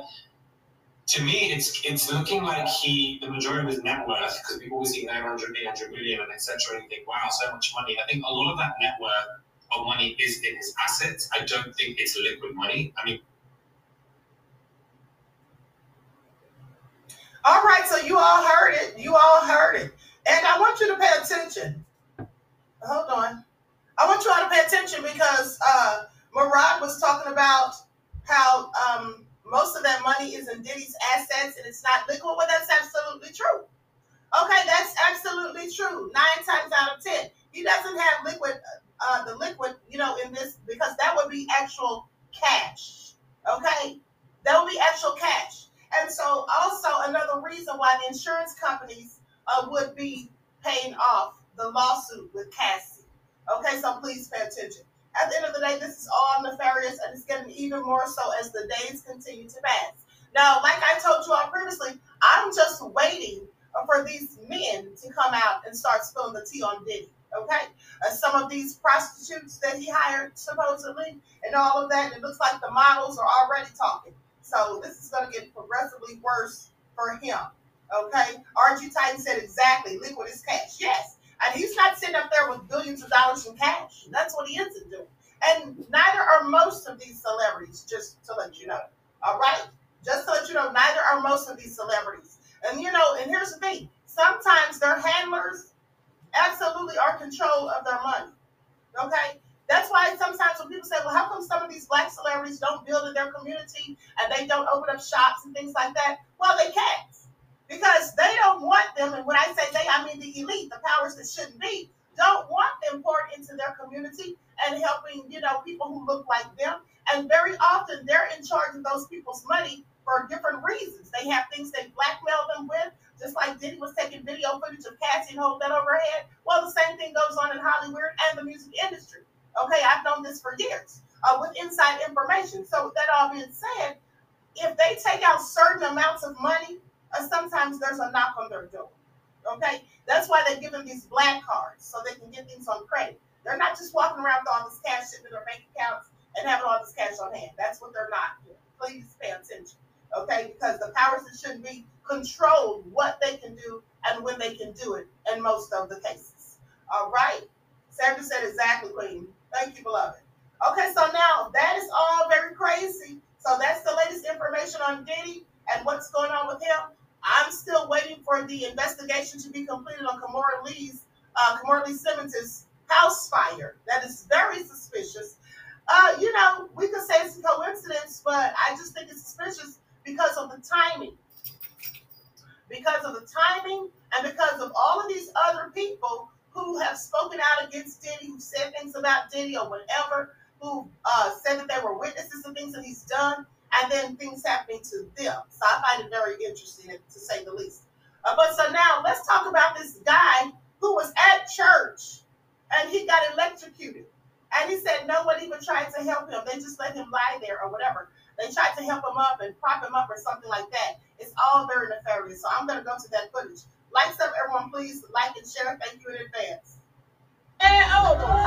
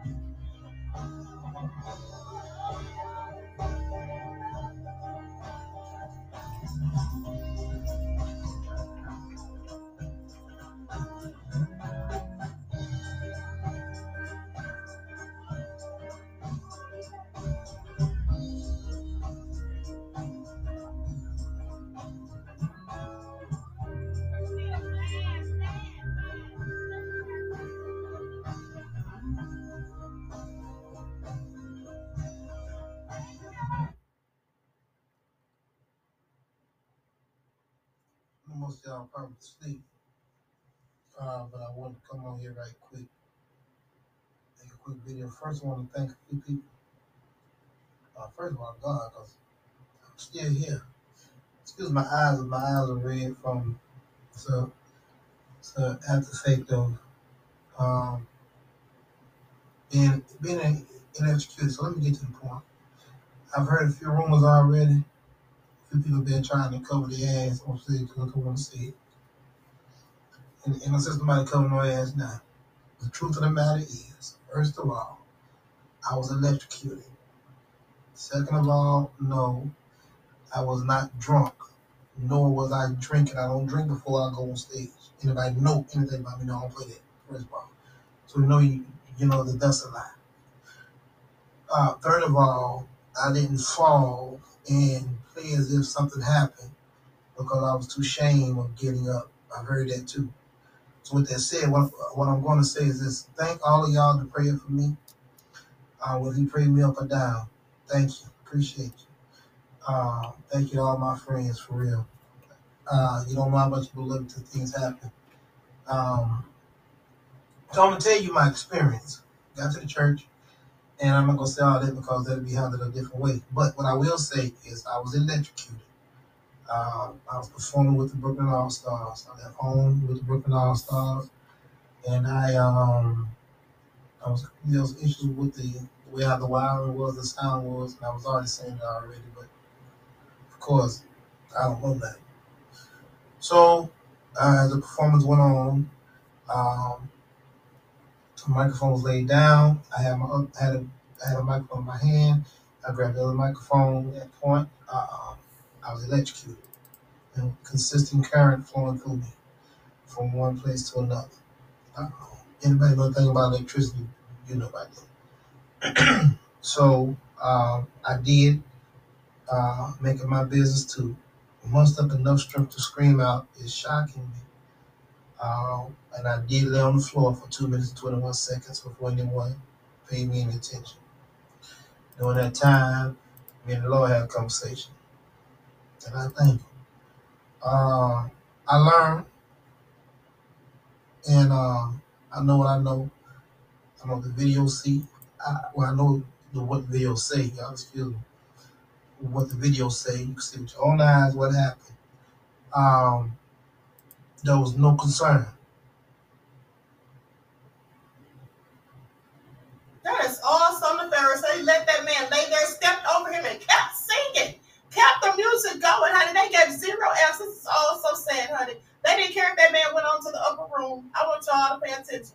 Now, what kind of church does that? What kind of church does that? And they clearly heard that man say, it's shocking me. Didn't you all hear him say that? Didn't y'all hear that man say, that's so sad. Thank God he's still alive. He could have been dead. Okay? But they stepped up and just kept on singing. Who does that? This is all nefarious. So that's what y'all pay attention. Like I said, all praises to the Most High that he is still here. Now let's talk about this young woman who put her mother on blast and said that her mother's husband has been inappropriate with her. And her mother's calling the girl a liar. Don't believe her own daughter, but let's get into it.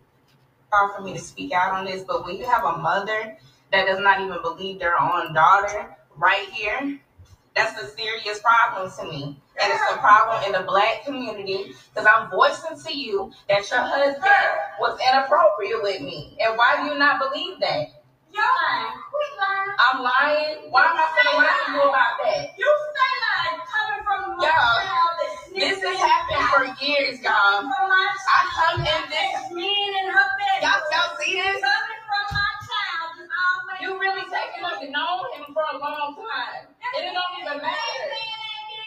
I get out of class, when I get out of everything, I feel so uncomfortable in this house. And she want to sit up here and take up for this man. Like, you're disgusting. Both of y'all are. I have to go get pregnant, take it there.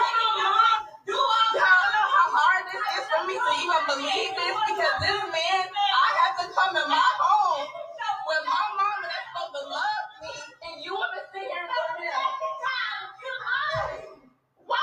would I lie? of the day. That she would not believe her own child. And she's sitting there telling all her daughter's business, trying to air her out because she's trying to defend that man, okay? Then she's trying to defend that man. Now, somebody put a comment in the chat said, black women always prefer an eggplant over their children. Well, first of all, that's not all black women. Again, let's not make generalizations and categorize people. Second of all, please be careful of the words that you use in the chat because you will be blocked. Okay, moderators, if you see any inappropriate comments in the chat, use of vulgarities or too much profanities, please put the person in time out the first time, and if they continue, then they're blocked. Okay? That's how that goes. Hello? Now, this is all so sad that she wouldn't even believe her own child. The girl says she feels uncomfortable. So, you're not going to say anything to your husband. You're just going to take his word. You're not going to believe your own daughter. I find it all very interesting. But, okay, thank you, Miss AFC. I understand, Queen. Okay? So, anyway, Miss Eve said, Mama is a desperate clown. Yeah, some people are absolutely desperate. And, you know, this is a problem in our community. You see, that's why some people are upset that Diddy is being exposed as the predator that many allege that he is. Yeah. That's why some people are upset. Okay?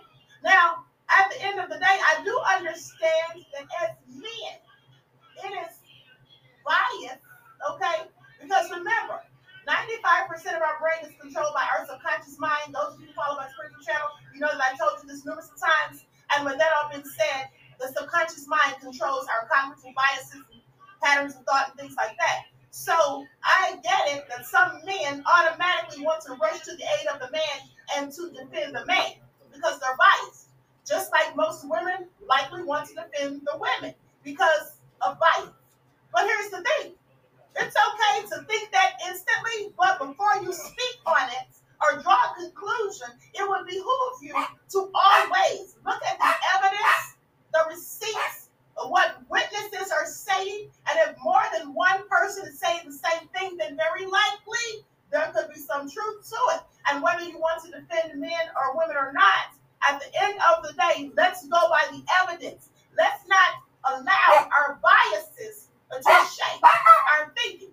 Let's not permanently, okay, temporarily it may.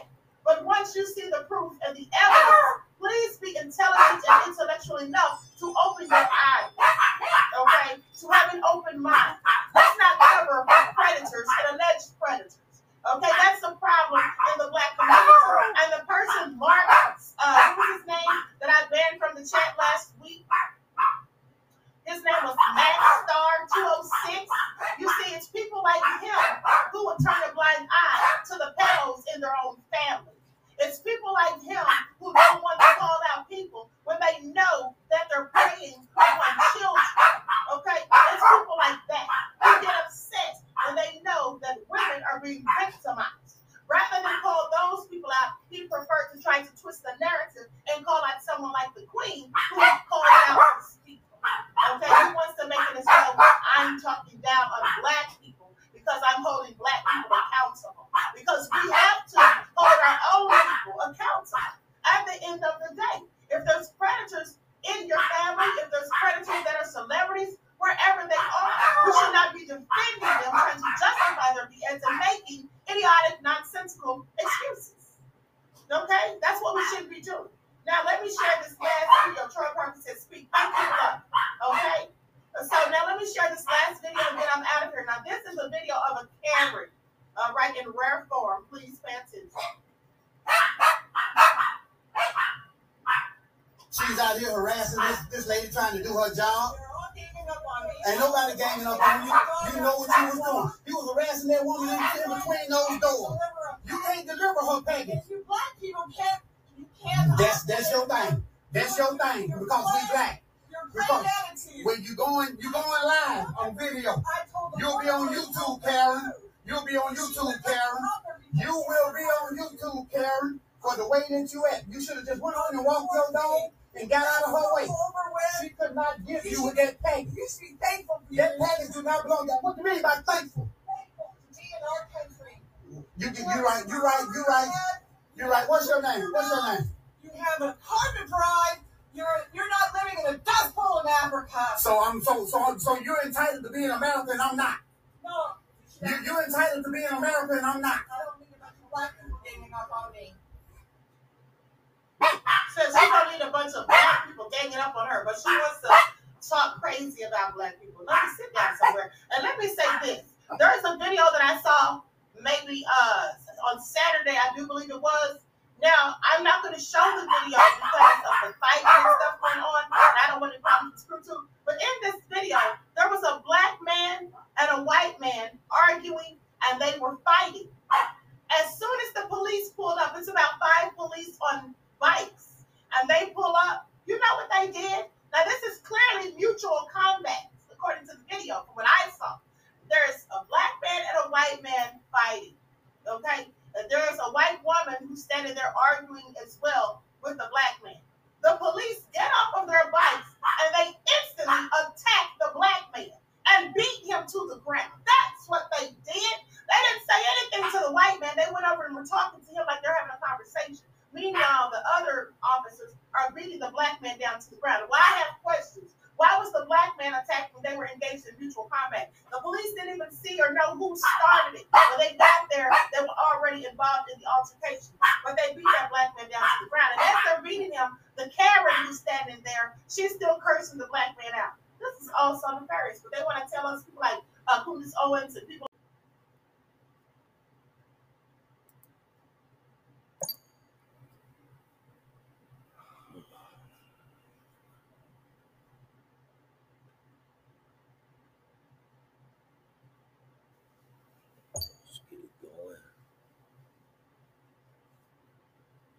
Morning, black family. Sadat here. You know, for the past not even a year, you know, I've been going through the motions with the county and this buckled sidewalk in front of the house, and you know, I've kept my composure. I didn't cuss nobody out. I talked to people like I had some sense. And even an old friend went to bat for me. And the deputy supervisor just came over today and let me know that, they should have made tax adjustments to this house when my grandfather passed in 1996. But nobody told us that would be necessary. And the supervisor said that because I had a stroke and I'm disabled, and both of my aunties are disabled, that we qualify for a property tax exemption. And she says that they're gonna fix the sidewalk, no charge. I feel blessed. And it was a sister too. I like seeing my people in those town hall jobs, because they're good paying jobs, you know. They never hire me because of my record. They won't hire me anyway because I'm just a gimp now. But when she rang the doorbell, I was talking to her through the doorbell, and I put my shirt on because of what she was talking about. It was much too important to be conducting business through a doorbell. And I put some shoes on. Hold on for a second. Hello? You gotta go to work. You do? Oh, okay. Well, check this out. I'm doing my rant right now. I'll call you back in about 5 to 10 minutes, okay? All right. Hey, let's go to the Wingstop. I got it. Yeah, shut up. Yeah, I'll call you back in 10 minutes. All right.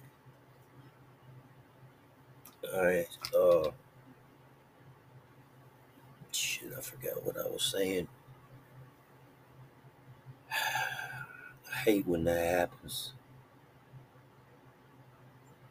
Oh, the lady says we shouldn't have been paying property tax since my grandfather died on Christmas Day, 1996.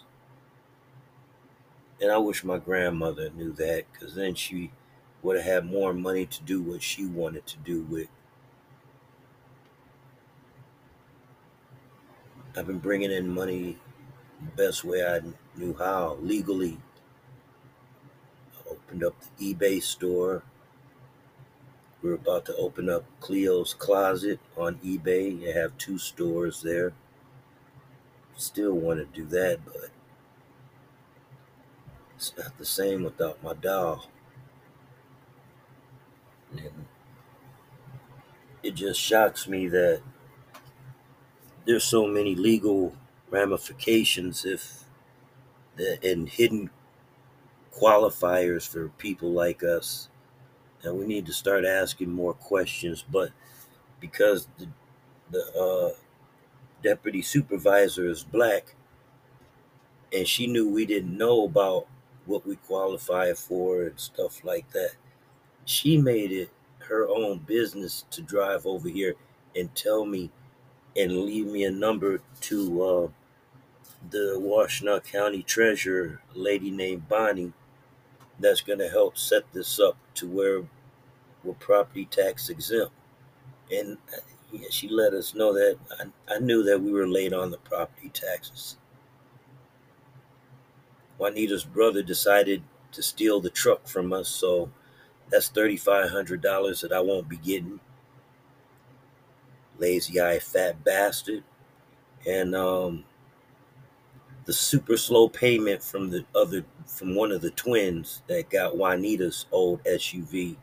You know, I've tried to ask this young lady if she could bring up the payment for $250 a month instead of this $100 a month, because to gather up the remaining balance of $1,800 that she owes, I won't be paid off until 2025. And this little silly heifer doesn't think that there's nothing wrong with that. I will never sell anything. As a matter of fact, I will never help any of these motherfucking kids except for Brianna and her daughter do anything. Don't call me for a ride. Don't call me for an extra cigarette. Don't call me for a cash app because you hungry. I don't give a fuck. Don't call me to buy your baby some motherfucking formula. The little bastard choke on his spit. I ain't doing nothing. Nathan. For any more of Juanita's kids except for Brianna and Unique, her daughter. Lazy motherfucker. See, this is why people don't like to do things for black people. And I mean, we were our worst enemy at times and shit. These motherfucking 2 people needed a car or they were going to lose their job, and they took my kindness or weakness, and one's going to decide not to pay me at all, and the other one wants to pay me snail way, $100 a motherfucking month. I'm going to tell you like this. If I ever get a chance to see that Cadillac again, I'm going to turn that bitch into a permanent convertible. Try me, say I won't. Fat ass, lazy eyed black motherfucker. That's why his bitch, who my wife didn't like anyway, that's why his bitch got his motherfucking generator stolen, because the stupid bitch didn't close the motherfucking garage door. This is the type of bitch and shit. While Dushan, that's the brother-in-law, is working that dead-end security job, she's probably at home sucking another man's dick and shit. And he's coming home to another man's nut on his bitch's breath. Black motherfucker. You can't fuck over people like that and hope no blowback splatters on your ass. So I'm a true believer of karma, goddammit. Karma's going to come and get that motherfucker. But between you and I wish it was both Juanita's sister and brother that died, not my baby. because both her siblings ain't about shit. I think dog shit on your shoe will be worth both of them motherfuckers. That's exactly why we can't get along as a people and shit, because we don't do right as a people. And to the twin, I was trying to explain to this little heifer. Now, if you bought the car from a white motherfucker, a hobby-dobby, or a hook-nosed Jew and shit, he wouldn't sell you no motherfucking car on an agreement. And I said, you could just pay me a couple $100 right now, but in the future, I'm going to need that payment to go up, okay? Because I want to get this out of my hair. She can't ask me to do shit for her. I'm done with all these motherfuckers. Now I'm about to show my ass. See, but yeah, if I see that motherfucking truck at one of his security details and shit, I'm going to turn that motherfucker into a permanent convertible. And I'm just the nigga to do it. Black family, definitely keep your head on a motherfucking swivel, because we got crazy motherfuckers, and some of them even look like us, running around this motherfucker. About to roll me a blunt. Then I think I'm going to go out and let the dogs out. I like to watch them run. Because I need to laugh right about now, because people I thought that were in my corner, motherfucking hoes weren't in my motherfucking corner. Got these low budget, ghetto-fied motherfucking in-laws and shit. I don't know, how can you have, four ghetto-ass kids, but your fifth kid, was the second to last, was the prize that did everything right, don't have no record, grandchild don't have no record either, going to school, doing her work, and then you have two siblings that ain't about shit. How do you be the only person out of a whole sea of fuckery and people not holding their own motherfucking water? I guess she knew, because she said she was under a lot of stress dealing with her own family. And being married to me gave her peace and solace. Now I don't even have that no more. That's all right, though. I'll see you on the other side. Black family, be safe out there.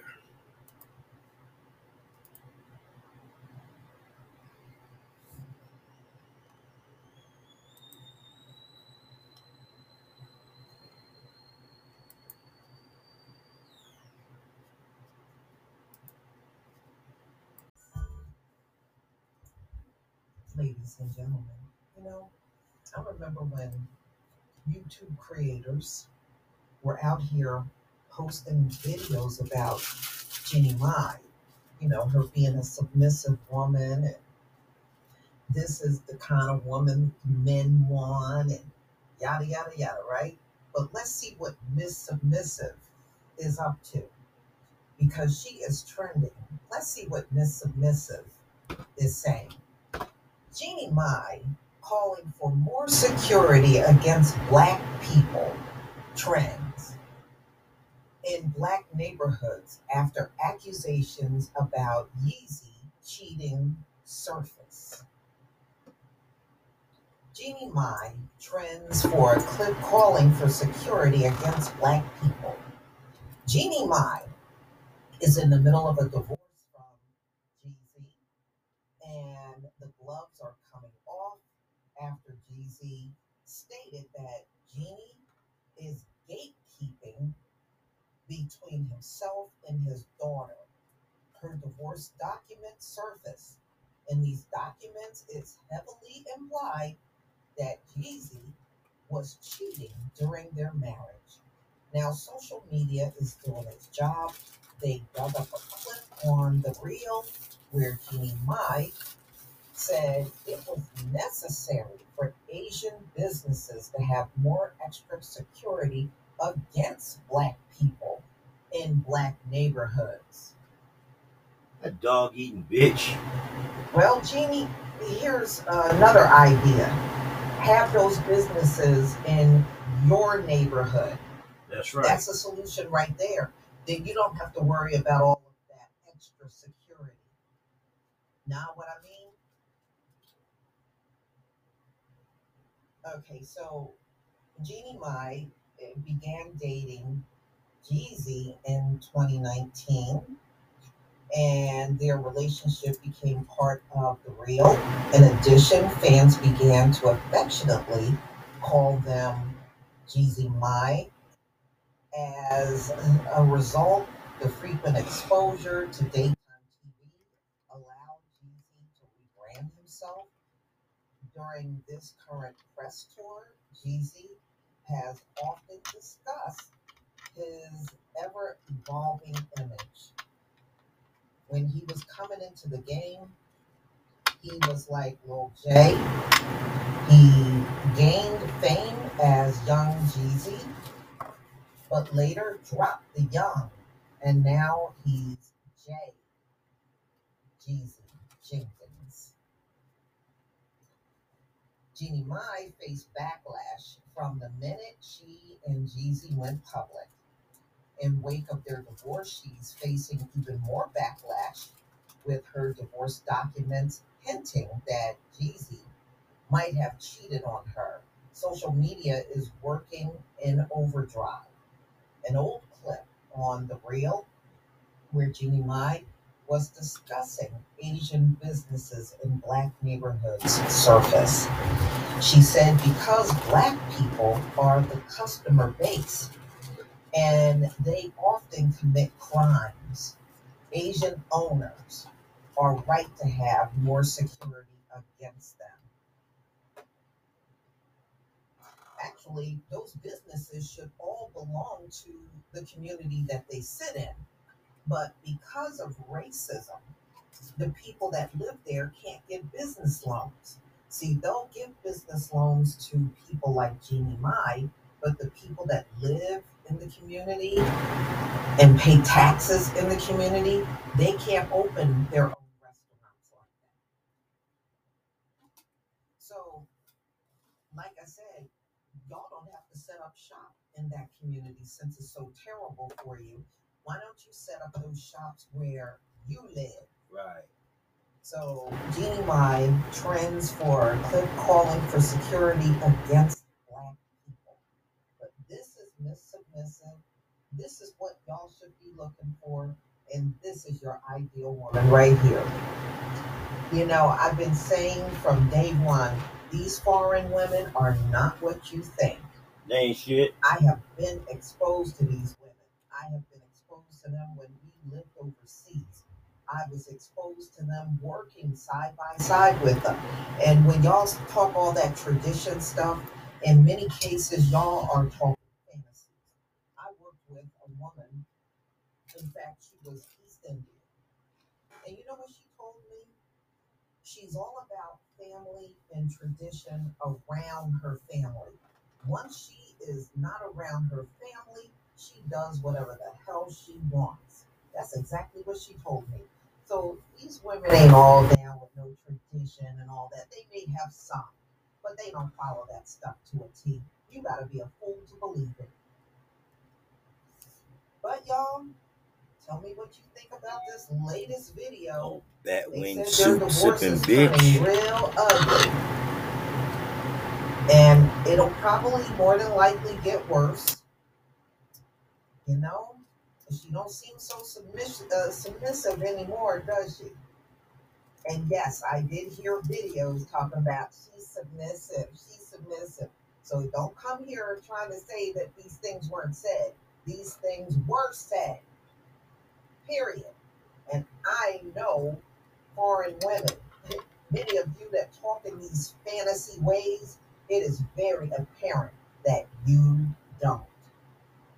Please leave your comment and subscribe. Don't forget to hit on the notification bell, and I'll see you on the next video. Peace.